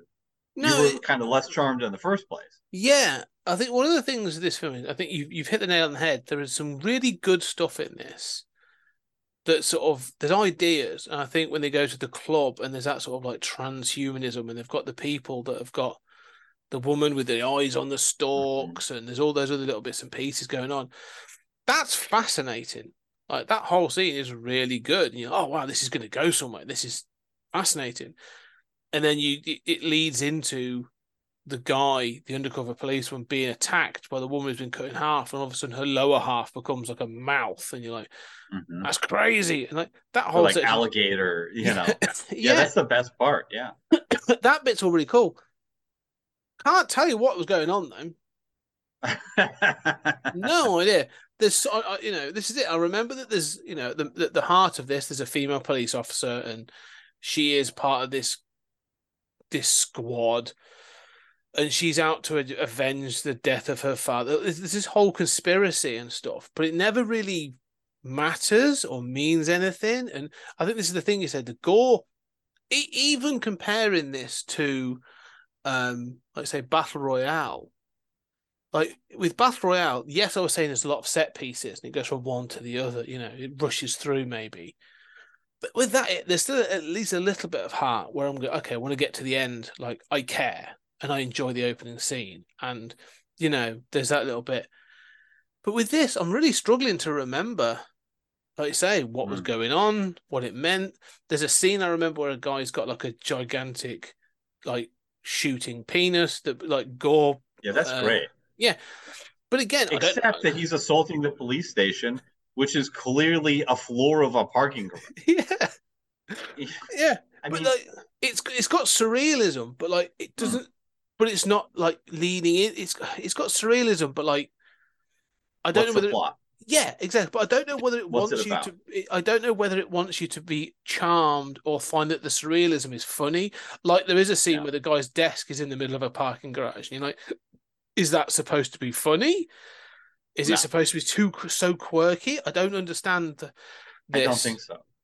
Um, no, I mean, even from the beginning, when you're introduced to this flashback to her father being shot, it's so hokey.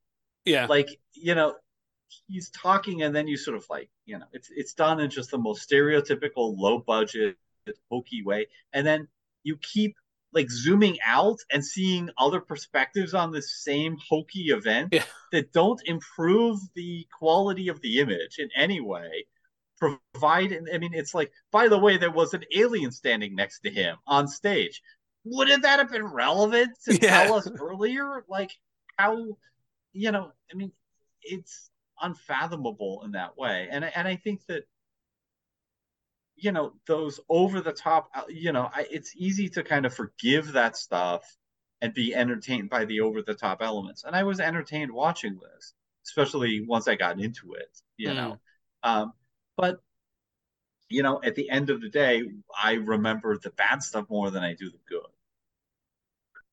Yeah, that's sort of the problem. I mean, the the the big key problem for me is is some of the bad. Like when this all sort of wraps up, and you know, like she becomes in one of these things. So they've all got they've got like a weird fleshy key in them. Like they're going for some Cronenbergian thing, and she ends up with one inside them, and she's got like her arm turns into something or other. Like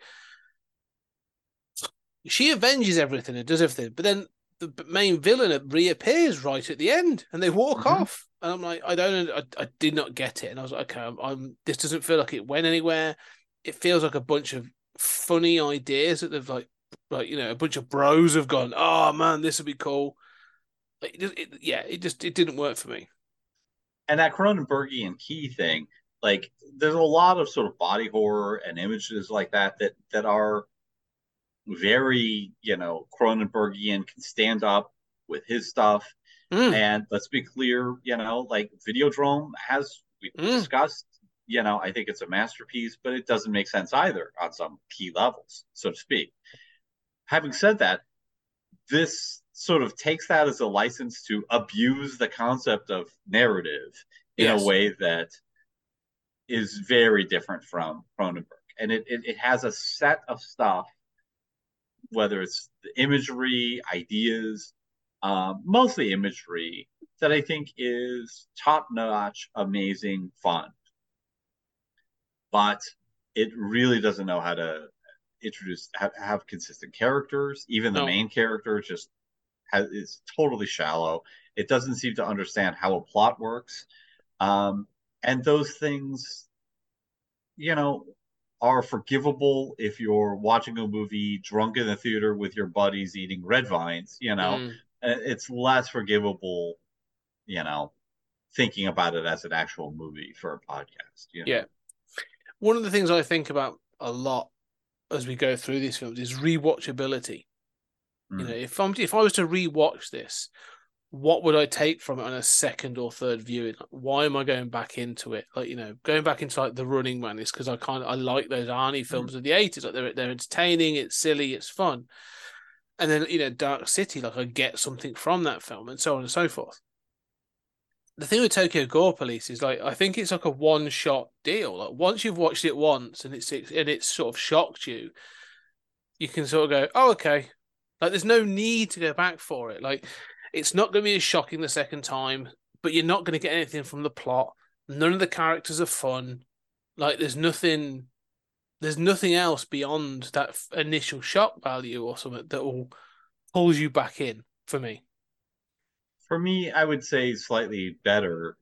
Um, I would say it reminds me of sort of how I feel about David Lynch movies, which Mm. is that most David Lynch movies, I think, there's a brilliant 20 minutes in here.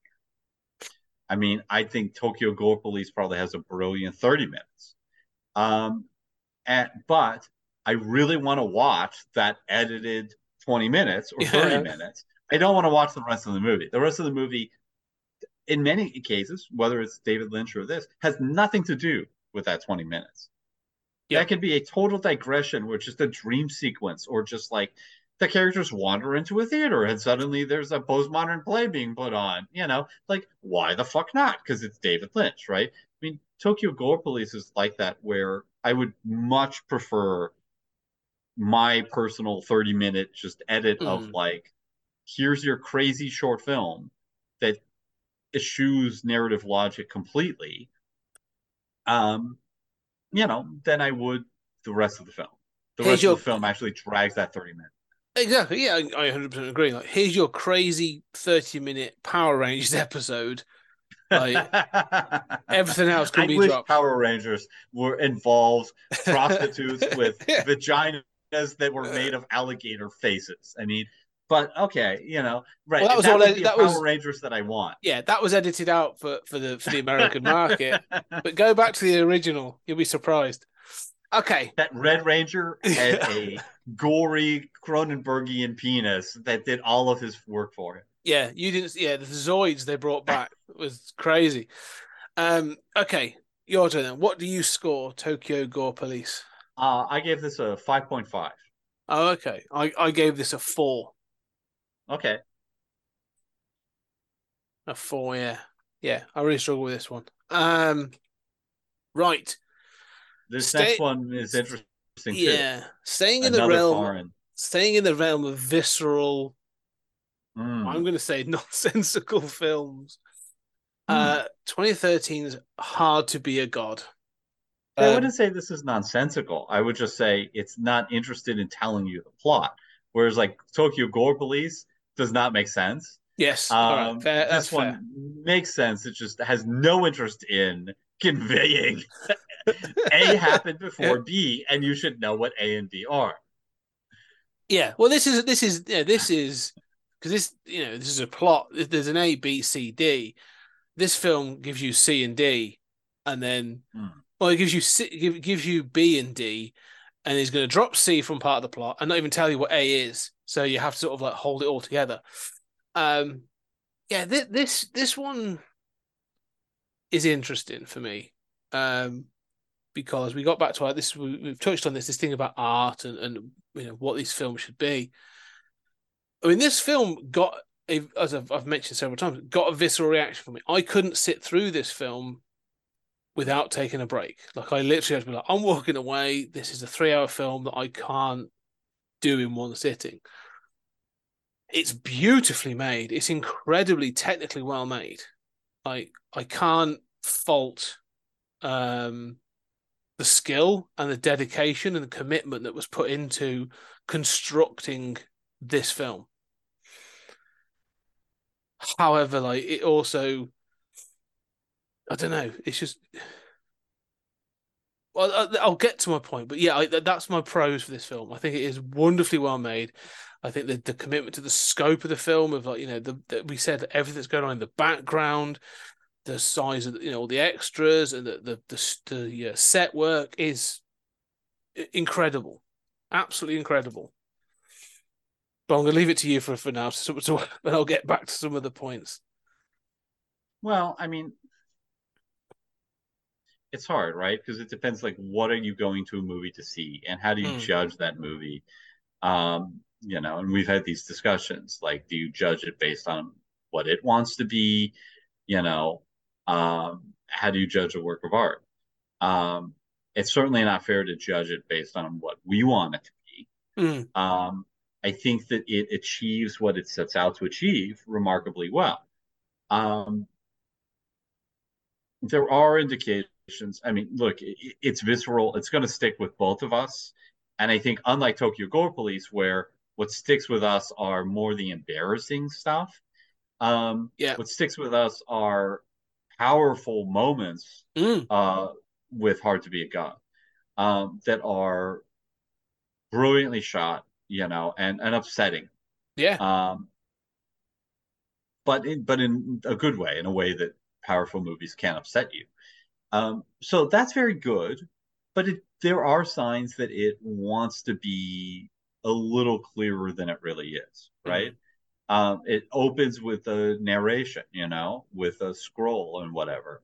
I mean, okay, well, you know, none of that, all of that sort of dropped, and you know, it, it it's it is very hard to follow. I think you know if you say it gives you a in a capsule poorly translated summary uh, on screen, you know, and it gives you the narration at the beginning, like they came from this other planet, right? Then B is completely dropped and not shown and never referred to.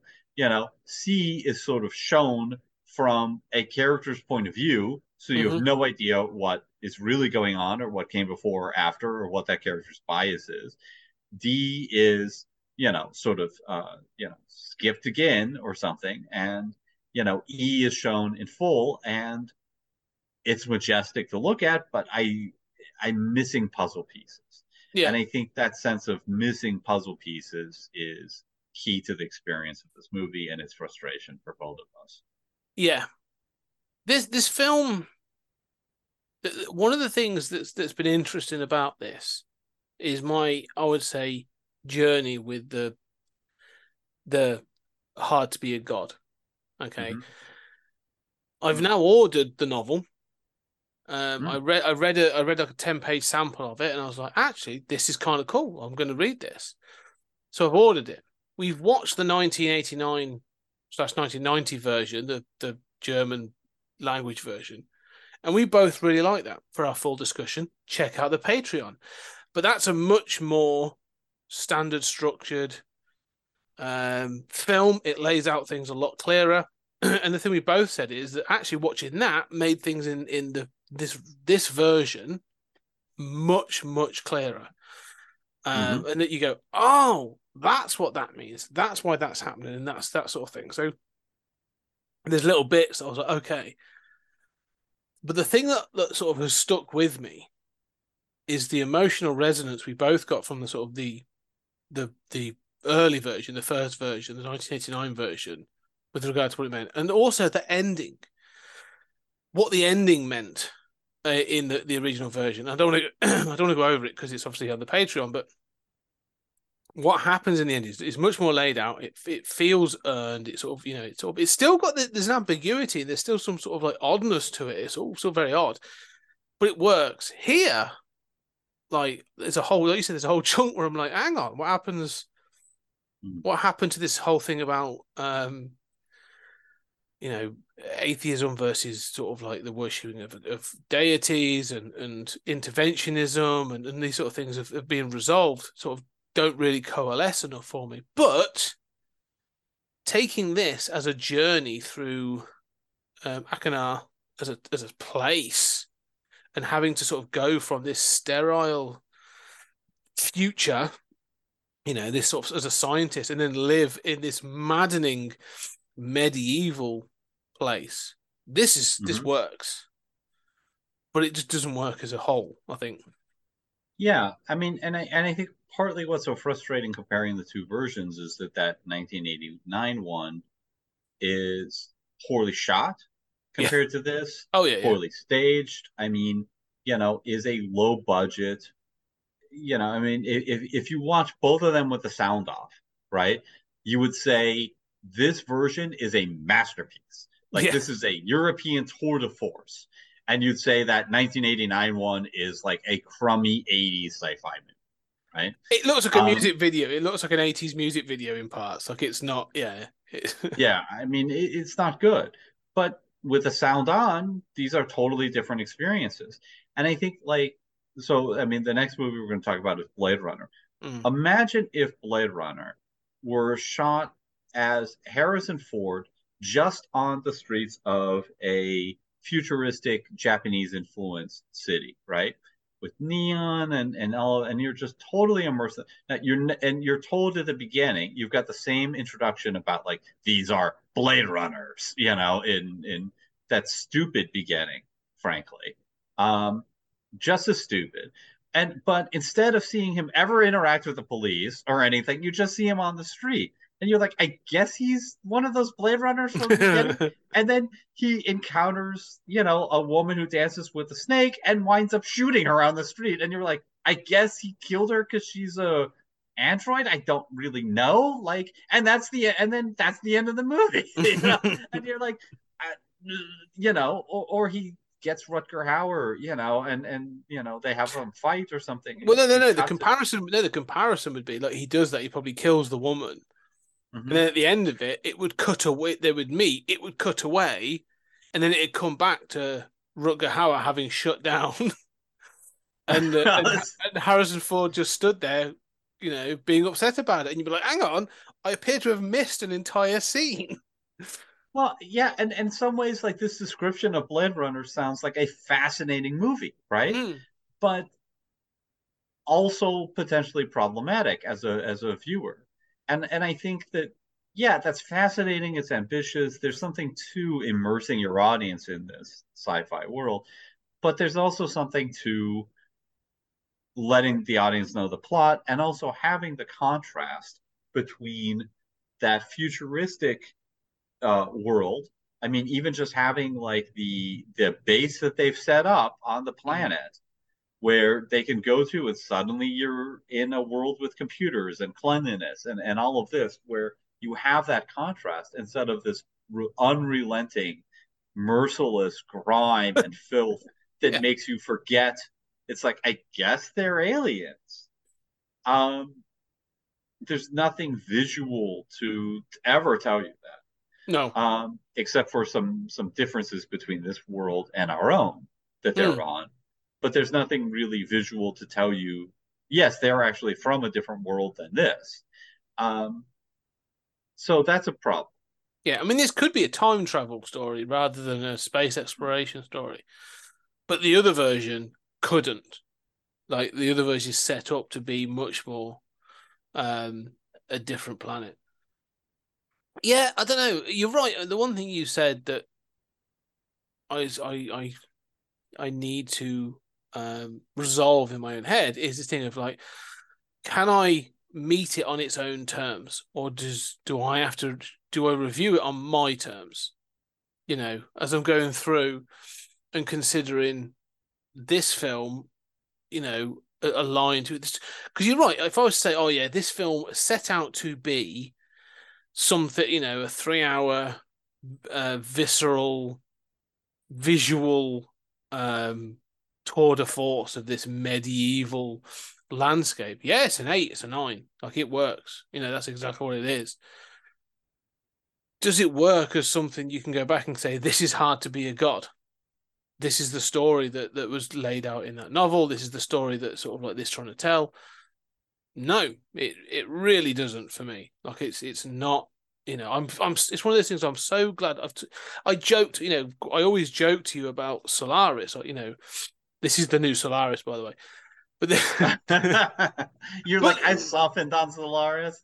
Uh, I have, but that's the thing. I have because the I still think of that film and how, yes, it had long stretches that did you know, that I was first, but that film still had something to offer. It's it's got some ideas. It's got great set pieces and some moments.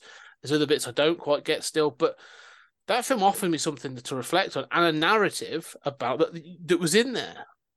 It's all in there. You know, you can take it from the film. Mhm. This is not that. You're And right. that's- you know, I was I was re-listening to the Solaris episode recently, which was our second episode ever, Mm. and you know, we talked about the difference between the early stuff on Earth, which Tarkovsky had filmed more of, and you know was much more focused on, uh, versus the stuff on the station. And we both said like the transition is clumsy between those, but you know, I you know I defended the stuff on Earth and why it's there and, and why it needs to be there, but admitted like it's at least twice as long as it needs to be. Mm. And you know, both of us said like basically once you're on the space station, it it moves forward. Yeah. Hard to hard to be a god takes longer to get anywhere. And when it does get somewhere, it's still sort of like I still don't know what's going on. I'm still sort of like I kind of have a gist of it, but Well, it takes It's not- away the big the biggest problem I have with this film. Now I understand what the, the plot is, or the plot, you know, the, the the the general stories of the whole concept is that you have these these grey people, the the the grey sort of like you know these these um religious fanatics that are sort of killing off all form of intellectualism. They're sort of call it killing off, and if you can write and if you can do anything, you're you know you're creative, a scientist, you're in danger and this is building up to some the, an army of these people coming to Arkanar. That's that's the whole Mhm. the, and the, pre, the the crux of this film is And a massacre. a massacre is about to happen, and does our Right. protagonist, who's going around this town, intervene? Like he he is in a position where he could intervene. Well, the fact is like that intervention eventually come you know that choice comes to fruition as to something should happen. This film version doesn't want to show doesn't show you that doesn't want to show you whether that how that choice is made. It literally jumps to the aftermath of that choice, and then we get a kid picking out, basically ripping off dead bodies. And again, you're like, okay, this is a fascinating thing. The head that's floating in that puddle as the sort of they Mm. sort of step over it, and the gr- the, the grimness and the, the reality of what an, a medieval battle would look like. Very good, but I'm still going. I, what? Who the hell killed all these people? And then you meet your main your main protagonist. He's sat around in a puddle, and someone has a go at him, and you're like, I don't understand. Why is this person angry with him? Did did he do this? Uh, I assume that's what's being t- said. It is hard to tell the characters apart and the different factions apart and to know if it matters. Yeah. Yeah.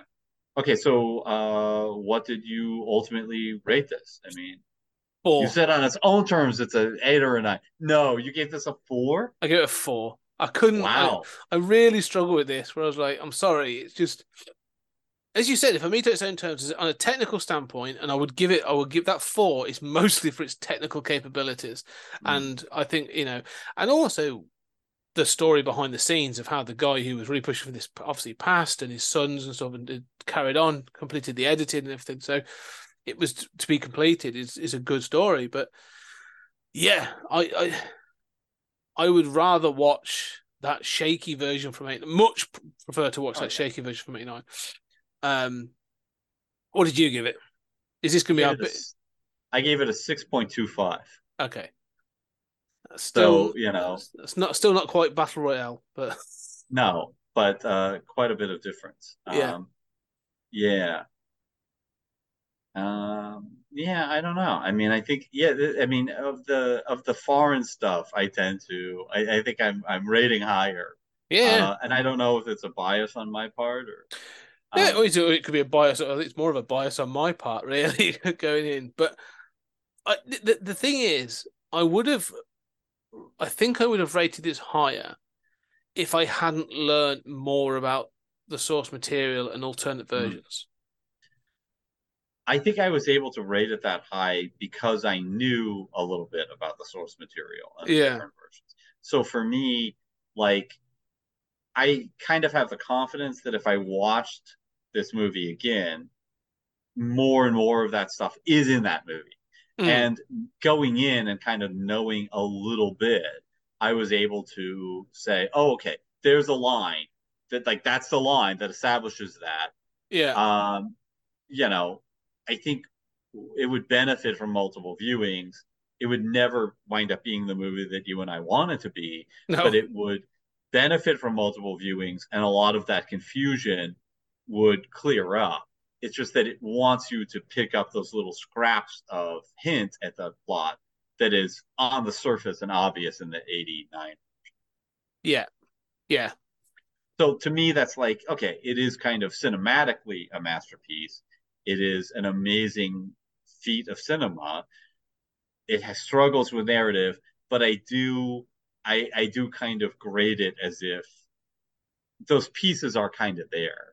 Mm. um and maybe if i watched it five more times it would either go up because i'd say no actually scott all that stuff is there you know like and i it's really clear to me that it's there you just have to watch it five times to kind of see it all or it would kind of go down and I would say, yeah, um, that stuff really isn't there. And basically, you know, your first impression is right because there's no way you could ever pick this stuff.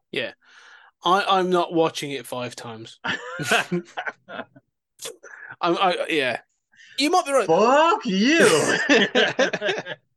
One thing I would say is though, if you uh, we sort of we sort of go to the Patreon to find out more of this discussion about the the Mm. eighty nine version, but one of the things that it, if you were to take some of the viscerality of this film, especially Mm. around the the torture element, the the Tower of Joy, and put it into the other one, like that elevates that other film, like you know, quite quite a bit. That put that film up a couple more Oh, notches. yeah. Um, Well, okay, it, it is it is flabbergasting to me. One of the things that's most flabbergasting. I understand you don't want to say, "I'm from Earth. I'm from an alien planet," right?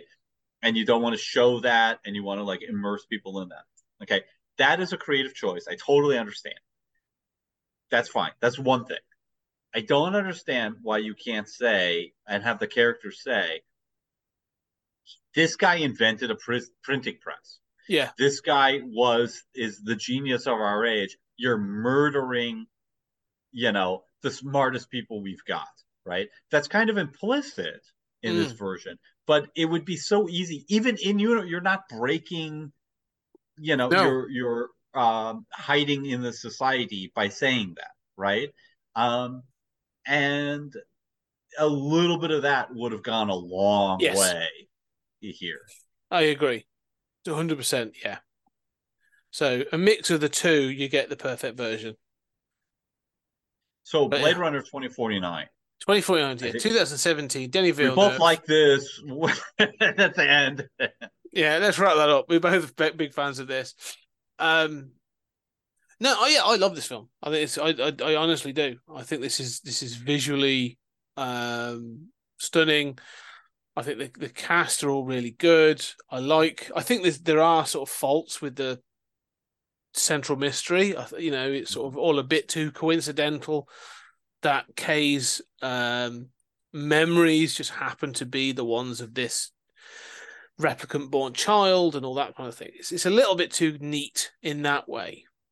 But I do like the way it rolls out. I do like the fact it's it's slow and it's got it's, it works at its own pace. So I do like the fact that it's not rushing to give you all the cameos that it, you know you're meant to get for this kind of thing and that. So, um, if anything, what rewatching this is, has sent me off into a bit of a Blade Runner rabbit hole to read all the other additional material. So, yeah, what about yourself? And, and, and stay tuned for our um, eight episode, well, I think 10 episode recap of Black Lotus, um, where we spend 15 minutes an episode, right? Um, Yeah, that I couldn't get through episode two. Not because Yeah, it's a bad I- story, but the animation on that is. I'm gonna have to try again. I was trying to watch it through my laptop, and I'm I might have to try again. But yeah, Um, yeah, I I think Blade Runner 2049, I mean, certainly trounces Empire Strikes Back as in contention for best sequel ever made. Mm. Um, you know, and I think that, you know, we had done Blade Runner before um on the podcast in the first season. Um, and let me look. We both gave it an eight. Um, you know, I think that um obviously like Blade Runner had tremendous influence, but I have a lot of criticism of that movie, Mm. um, and think that there are problem core problems with that movie that are kind of overlooked. Um, and Villeneuve, first of all, all hail Villeneuve. You know, Villeneuve is great. Villeneuve could, you know, shoot a bottle of Downy detergent and it would look like, you know, the most beautiful thing you've ever seen. Um, you know, he is just somehow able to do that and to immerse you in these worlds and these landscapes, even more than like Chris Nolan can. Mm. Um, and Chris Nolan's great at unrolling these futures, these weird environments, um, and getting you to believe them. But Villeneuve just puts you in them, Yeah. um, in a in a way that is uh, amazing. And I think there are so many scenes. There are so many from the from that dead tree at the beginning, um, you know, and this this um, you know box of bones uh you know to the you know the baseline test which i don't totally understand to you know the ai girlfriend uh you know to the vegas stuff and those shattered you know giant female statues um you know to uh robin wright. There's so much here that is that sticks with you and lingers in the memory Mm. um as much or more than the original blade runner Yeah. Yeah, I think this is one of those films that, again, you know, I think this will follow a similar path to the original Blade Runner. Like this didn't didn't make it was it's considered a flop, um, uh, you know, on the big screen. Didn't make all the money they thought it was going to do, but because it's not, you know, that Marvel pacing, it's not the film I think you know some people were expecting. And but then Blade Runner isn't. I think Blade Runner has been held up as this film, and when people go back, they're like, oh no, it's actually quite a, you know, introverted and quite a sort of uh, slow paced film. It's a detective story more than anything. It, it's got some, as you say, some problems. Th- this film, to me, just um, is we talk about comparing this to Hard to Be a God about what cinema can be, but what sci-fi can be. Mm. There are problems in this film. I do have some sort of quibbles and stuff, but again, when you sort of you take it on and you're like, I'm going to do this and I'm going to make it look beautiful, and I'm actually going to give you a story where you're going to have to have a think about it, and we're going to give you some symbolism, and, and I think Villeneuve does this exceptionally well. I mean, Dune and Arrival and everything do you know are I would say on par with this. It, it elevates not just the film, but it's quite clear that, like you say, the cast get it as well, and they're elevating to it. Mhm. You know, when I, I remember when this came out and thinking, oh, Ryan Gosling, okay, Mhm. you know, he's trying to do this thing of, you know, there's Drive and Beyond the Pines and all these other films that he'd done, and I'm like, yeah, all right. But he's trying to shake, he's, he's still trying to shake off that the Mickey Mouse Club kind of image from his youth. What's this going to be? But he's brilliant. I think he's absolutely fantastic in this film. It's clear that even like Harrison Ford, and I will say this with confidence, Harrison Ford turned up to the set of Star Wars Force Awakens and was like, "Yeah, I'm going to be Han Solo again, and I'll do this." Turns up to this, and he gives it some. Like this clearly feels way much more like a, a project he has passion for than than some others, especially at this age. And you mentioned like Robin Wright, Hmm. uh, who's great in this, and and uh, Ana de Armas.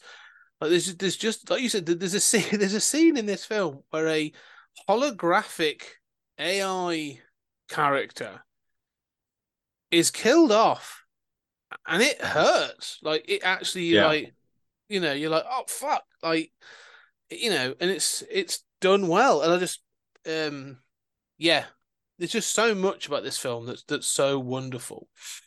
Um, I think that sequence where he finds the uh, horse, where he mm, remembers it. I remember watching that in theaters and just being devastated, having that hit me, you know, Yeah. and feeling like I'd been kicked at the chest. And especially having seen, you know, uh, we we talked earlier about sort of, you know, with Dark City, is sort of like the Matrix effect of sort of like pulling the rug out from under mm, you. We've seen that now for 20 years, you know, Yeah, yeah. 25 years as as like a basic aspect of cinema and especially sci-fi. Here we have that and it's emotionally effective. mm. And I think here again, not to knock Chris Nolan, I love Chris Nolan. We should do every Chris Nolan sci-fi film. But Nolan sometimes get pegged for being emotionless. Yeah. And Yes. you know, Cold. not yes. And Villeneuve could never be pegged for that. Um, this manages the reason why that's so effective is it takes an abstract everything you know is wrong kind of who am I moment and grounds it, just pounds it into you emotionally, Mm. um, right down to the symbol for what becomes the emblem for that realization, which is a child's toy, um, cast away in the ash. What could be more symbolic?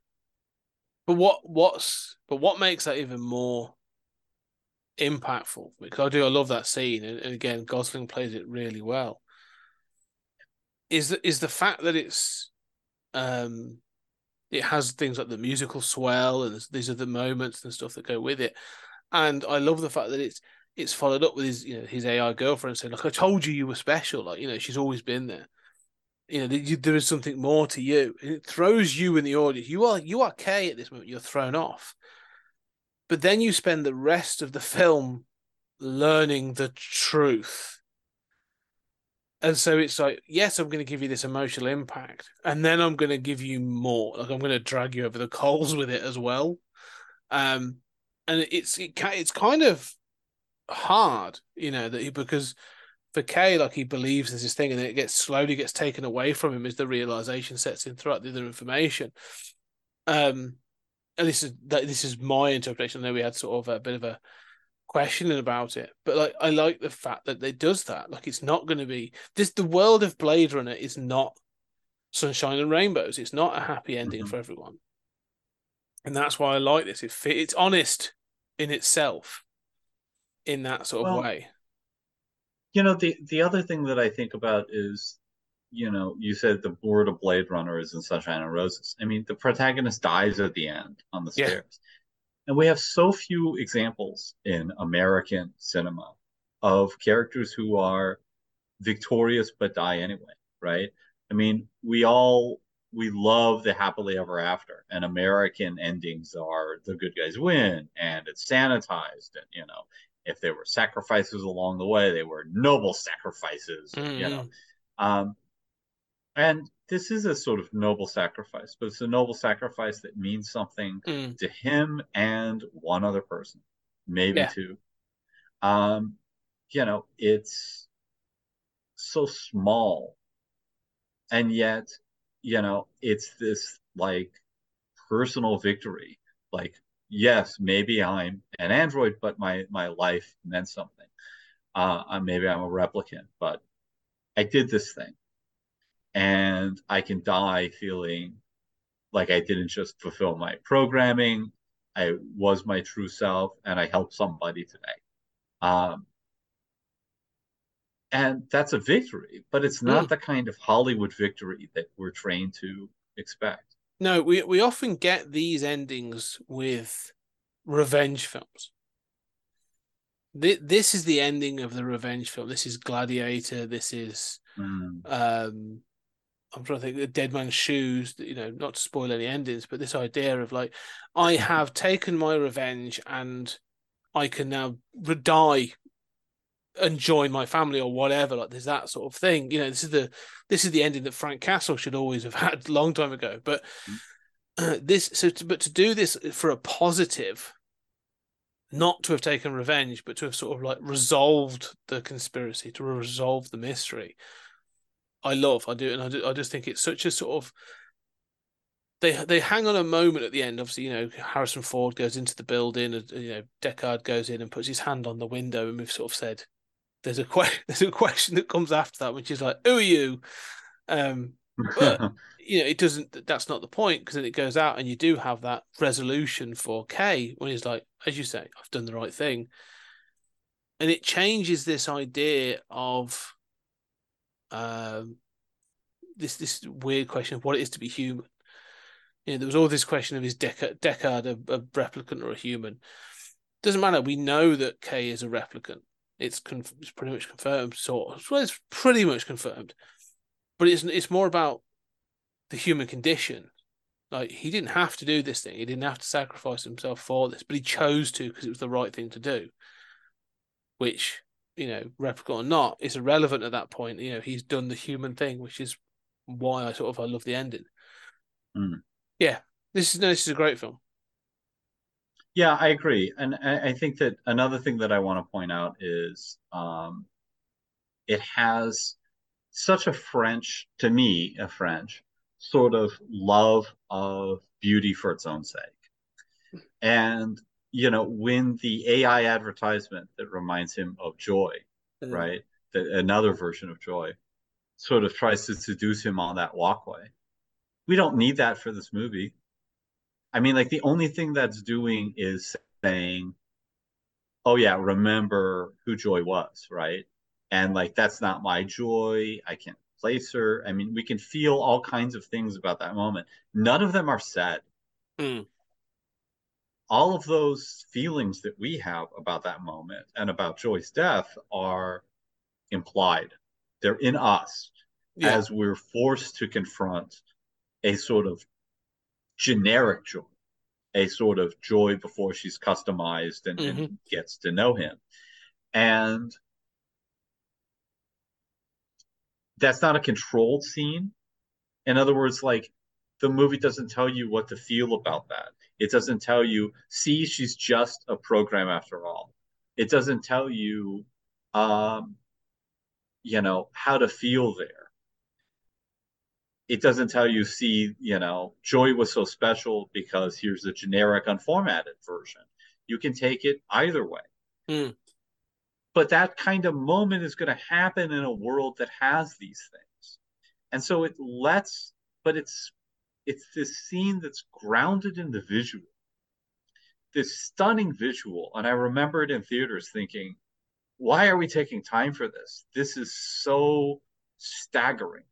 And it's such a, so visually beautiful. And we don't need it. No. It does not serve a narrative purpose. And if it does serve a narrative purpose, it's one of letting you as the audience decide how you feel about it. It's just this kind of thing would happen in a world with AIs, Mm. right? AI girls being sold to people, right? This moment too would happen. How you feel about it is left to you. But what we get to do as filmmakers, if we're not going to tell you what to feel about it, is to display that moment in the most in the most entertaining, aesthetically appealing, uh, stunning way possible. Mm. And I think that is so brave beyond imagining. Yeah, no, I agree, and I think that scene is is is a really good uh, pinpoint for that film because it does it. It does it on several occasions where it will linger on a shot or it will linger on a, a sort of like a a scene. Um, you know, we we've talked about this. A similar thing is sort of um, Robert uh, Robin Wright's office and the way sort of like you know the, there's do you have sort of like the environments of this, but there's what there's a shot through the window and you see the sort of the wider world and, and the you know the sterility inside. But it does it again like when it goes back to um you said the dead tree and the, that sort of like that farm and stuff. Like it hangs on a scene of just saying, here's this barren landscape, and it's there for like several seconds. doesn't need to be. It could just cut straight from it, but they do. They linger on it. And I think that's what this film does so well is give you those visuals and able to enjoy them because it knows it's it's a part of it, and you get to enjoy the world. Anyway, we do. Let's, let's, What did you, what did you rate it? I, and well, I've got a few comments about my rating. So what did you rate it? I actually did. I gave this an eight. I gave it an eight too. Mm. Um, but we both gave Blade Runner an A. Mm. I feel as if I give I probably would rate Blade Runner like closer to a 7.5 except for its influence. And Yeah. it's hard for me to go back to Blade Runner and say like, yeah, we've seen all this Japanese stuff, you know, later, you know, like yeah, I've got these complaints about the plot, you know. I mean, it's so profoundly influential that I give it a little point for that. I think Blade Runner 2049 is a better movie. Mm-hmm. Mm-hmm. I think it's better made. Um, I think it's better paced. I, I think it tells its story better. I think it's it's more obviously resonant uh, in its themes. Having said that, actually, in our talking about it, it's sort of the problems with it came to bother me a little more. Um, and and I don't know whether those problems won't bother me more in years to come. For Blade Runner, the first one. 2049. Oh, okay. So with, so with the first one, I sort of feel like I give it kind of a few points for influence. With this one, I sort of subtract a few points because it's so new, and I think it's a better movie Mm. than the first one. But I, the, I'm not sure if the things that we're bothered by in this won't feel outsized as time goes on. That it might age a little poorly in the sense of like, yeah, that mystery isn't really resolved. Um, you Yeah. know, uh, it, it it fails to really answer whether Deckard is a replicant or not. You know, I mean, it has it has problems that can be key problems Mm. if if you sort of like twist your perspective five degrees. You know, and I, yeah, I know what you're saying. so that I so I kind of like lower this a little, kind of raise the first one slightly and lower this one a little from what my gut is about both. Yeah, I know what you mean. I, I I can see what you're saying, and I agree with things like the mystery and stuff. Um, I, I go back to that thing you said. You know, you say about like highs and lows, Hmm. and when you you know, um, and the highs of the first Blade Runner film and some of the greatness of that, and like, even regard you know, regardless of its influence, compared to its lows, and there are lows in that film. There are problems that you sort of go, okay, it hasn't aged well, and yes, they had to make up multiple versions of it to try and get to something you know that was really good. Mhm. But it balances out. It really does balance out to become something I could watch. I can go back to that film anytime. And I feel the same with Blade Runner 2049. Yes, there are quibbles. And yeah, I might be harder on them in the future, maybe.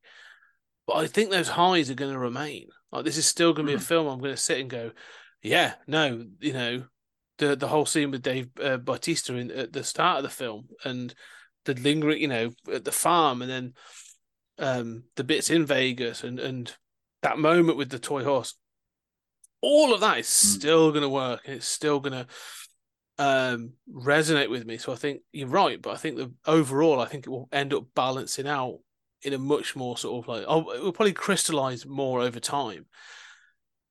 One of the things that's interesting to me, and I'll sort of finish on this before we get to the final film, is um how good this film is and how much I enjoy it, and it's sent me off into this sort of supplementary material kind of thing. I'm reading all the comics and stuff, but how sort of like uneven and pointless to an extent the um prequel run up short films and stuff were. Now again, we've Mhm. spoken about them on the Patreon, so I don't want to go through them in detail, but it was just interesting how they feel kind of separate from the film in in a bizarre way. And in talking about it again now, I'm like, yeah, the film's really good. It does all this stuff. It's got these things in it. Do you need to go watch those? No, not really, but they can add something. But they don't feel of a piece of this, Mhm. and it's it's kind of bizarre, really. That it's as a sort of we will talk about. It's, it's a weird opportunity, missed opportunity that still doesn't quite work in my head. Okay, so yeah, final film then. So we're going to be jumping into the final film is is 2020's Possessor, uh, by Brandon Cronenberg. We've already mentioned on this program, on this on this episode, sort of with uh, affection, I think for for uh, his dad, um, and how it's influenced our thoughts. But this Well, in film, fact, David Cronenberg was the first director who we ever did two movies uh, by. yes, yes, we're doing the Fly and Videodrome. So Mhm. keeping it in the family with with Brandon. um, but Possessor is an interesting film. Uh, in that I've had to sort of go back and think about this film, and it it, it has issues. But lining up with what I've just said about sort of Blade Runner 2049, some of the highs of this film, some of the things that this film does, I really like that this is sort of going for that sort of like so much hard sci-fi, but is is basically sort of going to go for something that's a bit more ambiguous. It's going to have sort of like you know uh characters that are a bit sort of darker and a bit sort of like yeah. I, I kind of like this film in, in in retrospect. I think this is what I'm going to revisit and um I think needs me to watch again. I definitely feel like we need to do the other Brandon Cronenberg sci-fi movies. Mm, Um, you know, this is definitely a movie made by a talented person. On the other hand, you know, like I like the core idea. It's one of these sort of like inception things where it doesn't really make sense. yeah. It's like, what do you do with it? I think what it does with it is less interesting here. it's it's different. I mean, it's more creepy and and bizarre. Um, you know, it's sort of horrific. But, you know, and, and that's fine. I don't know that Possessor has stuck with me as much as I thought it would. Mm. Um, I definitely think it's it's a good movie. It's it's a sort of fascinating movie. It makes me, but it makes me sort of like want to see more of Brandon Cronenberg versus more of Possessor. If that makes sense. Yes, no, I agree with that. I think you know he's a, a young, talented director that you know I'm sure he's going to be offered a Marvel film at some point. but but no, I think you're right. I, I do want to watch some of his other films. Um, th- I don't know. There's something about Possessor uh, that really works for me. I think it's there's an element of um the weirdness of it that that sort of that you know it's not gonna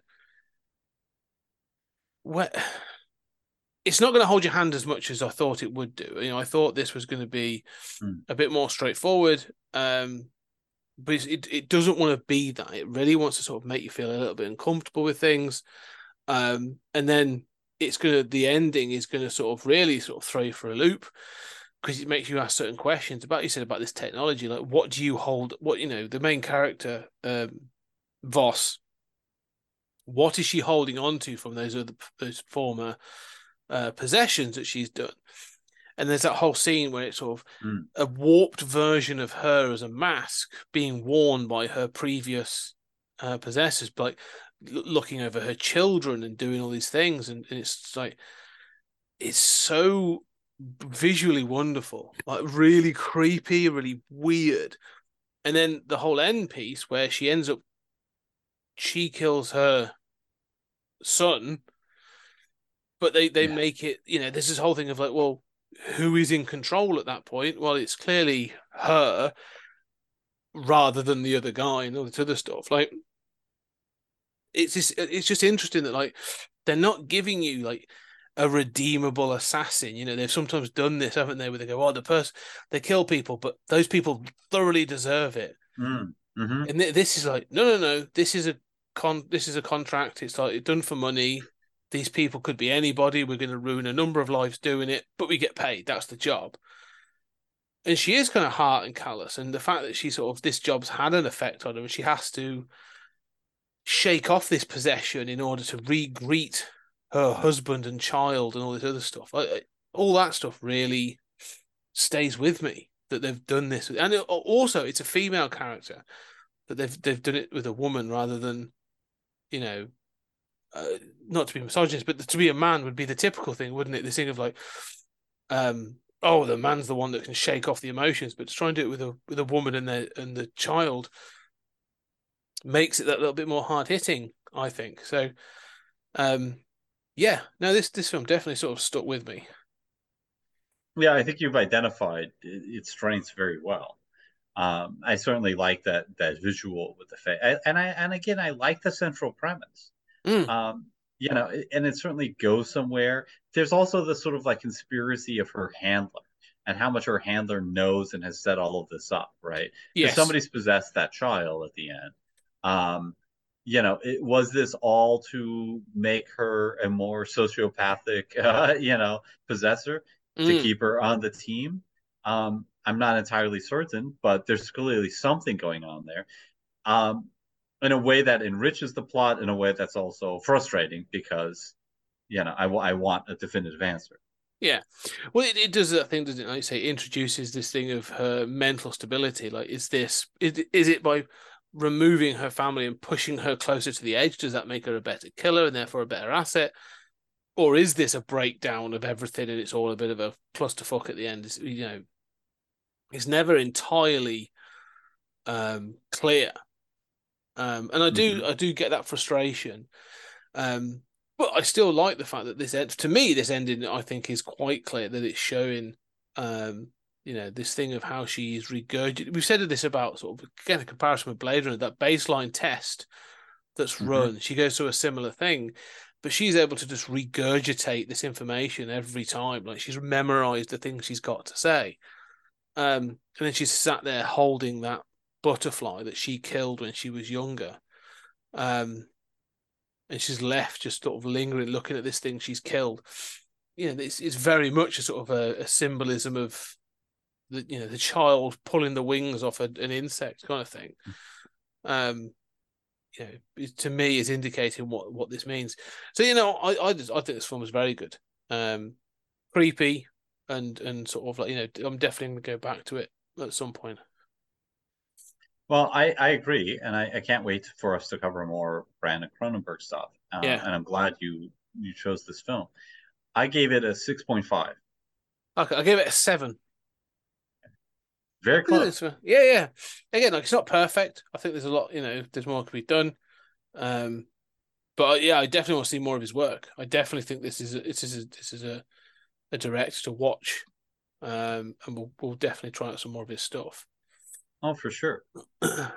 so there we go. Though we've we've gone through those films, and what a hell of a season! Like go back see the the mid one. Uh, I'm not going to give everyone scores right now because that's another 20 minutes of going through. I think that to go through them all, but we'd probably post them. Actually, probably we'll, we'll put them up as a, a grid and we'll post them on social so you can see what we scored them. Well, I Um, can tell you that uh, first first half you were averaging for the first 12 5.75 and I Mm. averaged 5.79 and you've averaged 6.17 for the second half and I've averaged 6.65 so I think battle royale uh, you know threw me um, I can't believe I rated Hitchhikers higher than you did Yeah, no, I think it's just I'm I'm looking back at the the other stuff, uh, that earlier stuff, and there are a lot of considering we did some good stuff, like we did, you know, Wrath of Khan, I gave an eight to and stuff, but there's a couple of low points in there as well. I think that really sort of brought that down. But yeah, no, I Well- think the second half's been really strong. So I think uh you know looking at yeah Godzilla Raids Again was definitely your well what's interesting is Godzilla Raids Again is tied with Tokyo Gore Police for you Yeah, for Uh, different reasons, but yeah, and Hard to Be a God. You gave both of those a four. Um it's fascinating. Godzilla Raids Again. I don't know. Let's see. I don't know that that was yeah that was your lowest rating ever. You had never given a four before. You've now given three fours. and they're all to uh, foreign films, so I need to up that game. I need to up that game, um, as Well, in be a bit know. more. Well, that Yes. colonial Brit mentality. That's exactly what that's exactly what it is. Yes, all Uh, films where where the empire didn't get to. Um. So yeah, but you know, we I think it's, it's just been a fantastic season. But this isn't the end. This Oh, is yeah. obviously season four. We've done season four, and as we always do, there we do other seasons. We've got um an inter-season, um, I just say break, an inter-season sort of like group project. There you Yeah. go, inter-season you want to announce what it is? Yeah, yeah, yeah. So people know what's coming, and then we're going into season five, and season five's got a bit of a, a twist to it as well. So, uh, no, Julian, you go ahead. I'll let you announce. You sort of, uh, you know, these were, I think, both sort of your ideas, really. So, um, Well, I think I think we came up with the inner season together. Mm. Um, you know, the inner season is we're going to do Black Mirror. Mhm. Um, you know, since we, we specialize in British sci-fi, we've done, you know, uh, we've done Red Dwarf and Doctor Who. Uh, you know, let's do Black Mirror, and also ties in well with us doing uh, Twilight Zone. yeah, and sort of anthology shows. As Well, Black it was Mirror also- really was a- being the inheritor. it wasn't unofficially announced, but there was so Netflix Mm. an, announced the season six of Black Yeah. Mirror coming very soon. Um, Yeah, so that could be that's true. interesting. So we'll be able to cover that. Um, Mm. You know, certainly by the time we get up there, we'll we'll have covered that. Yeah, Um, and then season six, season of five. the- season uh, five. season yeah. five. Thank you. Uh, yeah, so season six of Black Mirror is going to come out, right? So season five of the podcast here will be the first podcast that has a theme. Mm. Um, and so that theme, uh, for, every time that you say we're doing season five, I'm going to just interrupt you and say, Apocalypse. uh, you know, I'll, I'll be your wrestling announcer. And um, so, in honor of, um, well, hopefully we'll get uh, Furiosa by the Mm. end. Um, we'll be doing the Mad Max films and a bunch of other stuff.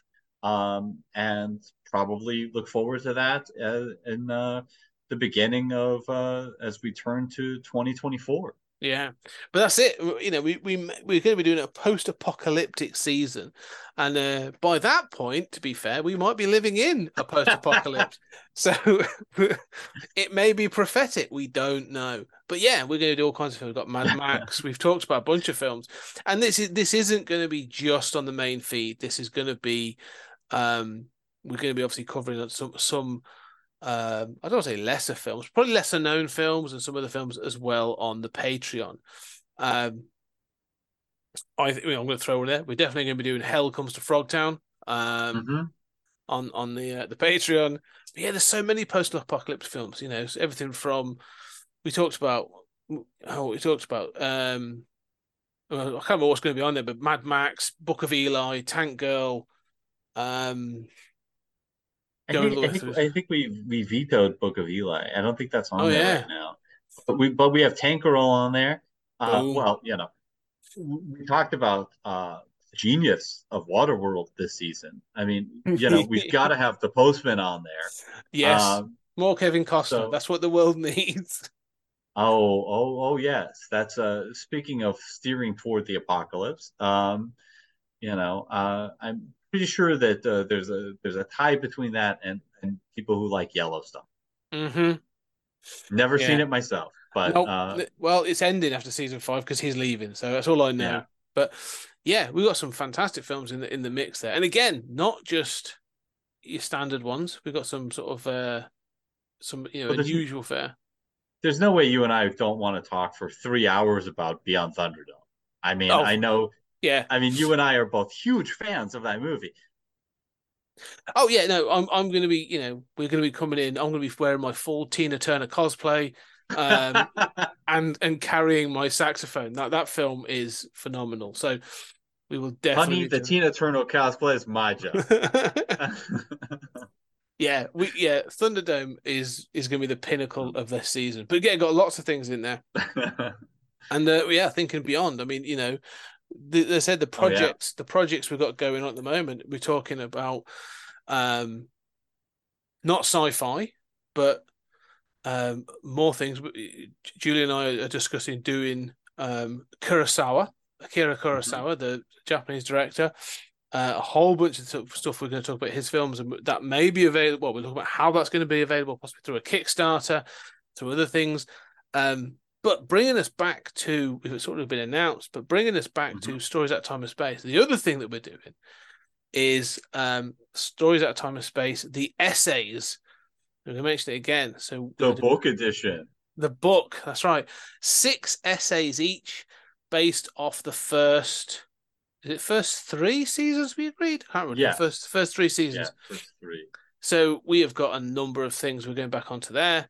Um, we're going to be talking about all kinds of films in there. So we'll be starting that, and um, Oh yeah. yeah, I'm I'm really looking forward to that. I, I look, I'm going to give you a bit of a hint. Right? I wanted to talk. To, I want I wanted to talk to you about this but this is an announcement. I'm going to give you now an exclusive. It might give you a um a bit of a hint.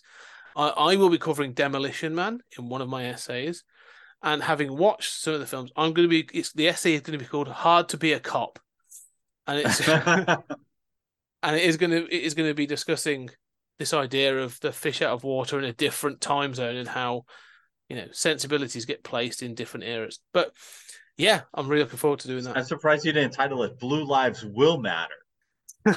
yeah. There's so it, puns galore, I think, in some of the titles. I've, I've already got, I've got a Quatermass one lined up as well. So Oh, nice. um, yeah. Um, but yes, anyway, for now, ladies and gentlemen, this has been season four. We've done and we've we've enjoyed it thoroughly. And and Julian, thank you very much for um introducing me to uh, Hard to Be a God, which which is a film I, I, I will never forget. well, we introduce each other to things we like and things we Mm. don't like. Um, exactly. But uh, yeah, no, this has been a joy. It always is. I can't believe we have finished this year-long project. Um, it, it really has been um, an incredibly ambitious uh, project for us, and obviously is leading us in even more directions to even Yeah. more ambitious projects. So um, it's been a joy, and, and I want to thank everybody who's listened. Yes. I mean, because we, we want the listeners, you know, this is meaningless without you. Tell a friend. Um, and we really appreciate it. No, we do, and you know, we like you say, we're not just doing the mainstream films. We do do other other material. So, you know, and we want to hear. So, if you do like what we do, leave a review. You know, if you like that we do odder films or we don't, let us know. But if you like what we are doing, and you like the, the discussions that Julian and I have, do check out our Patreon. There's a link down below, and we are now doing that supplementary material of all those little bits and pieces linked with the main feed, as well as trekking through the Twilight Zone, our progression through all the Twilight Zone episodes, and me doing 30 minute thoughts and getting creators on for Creator Corner. So, yeah, lots of things going on. Go check out our Patreon. Anyway, for now, Julian, as always, thank you very much. And uh, ladies you, and gentlemen, ladies and gentlemen, we shall see you in the Black Mirror.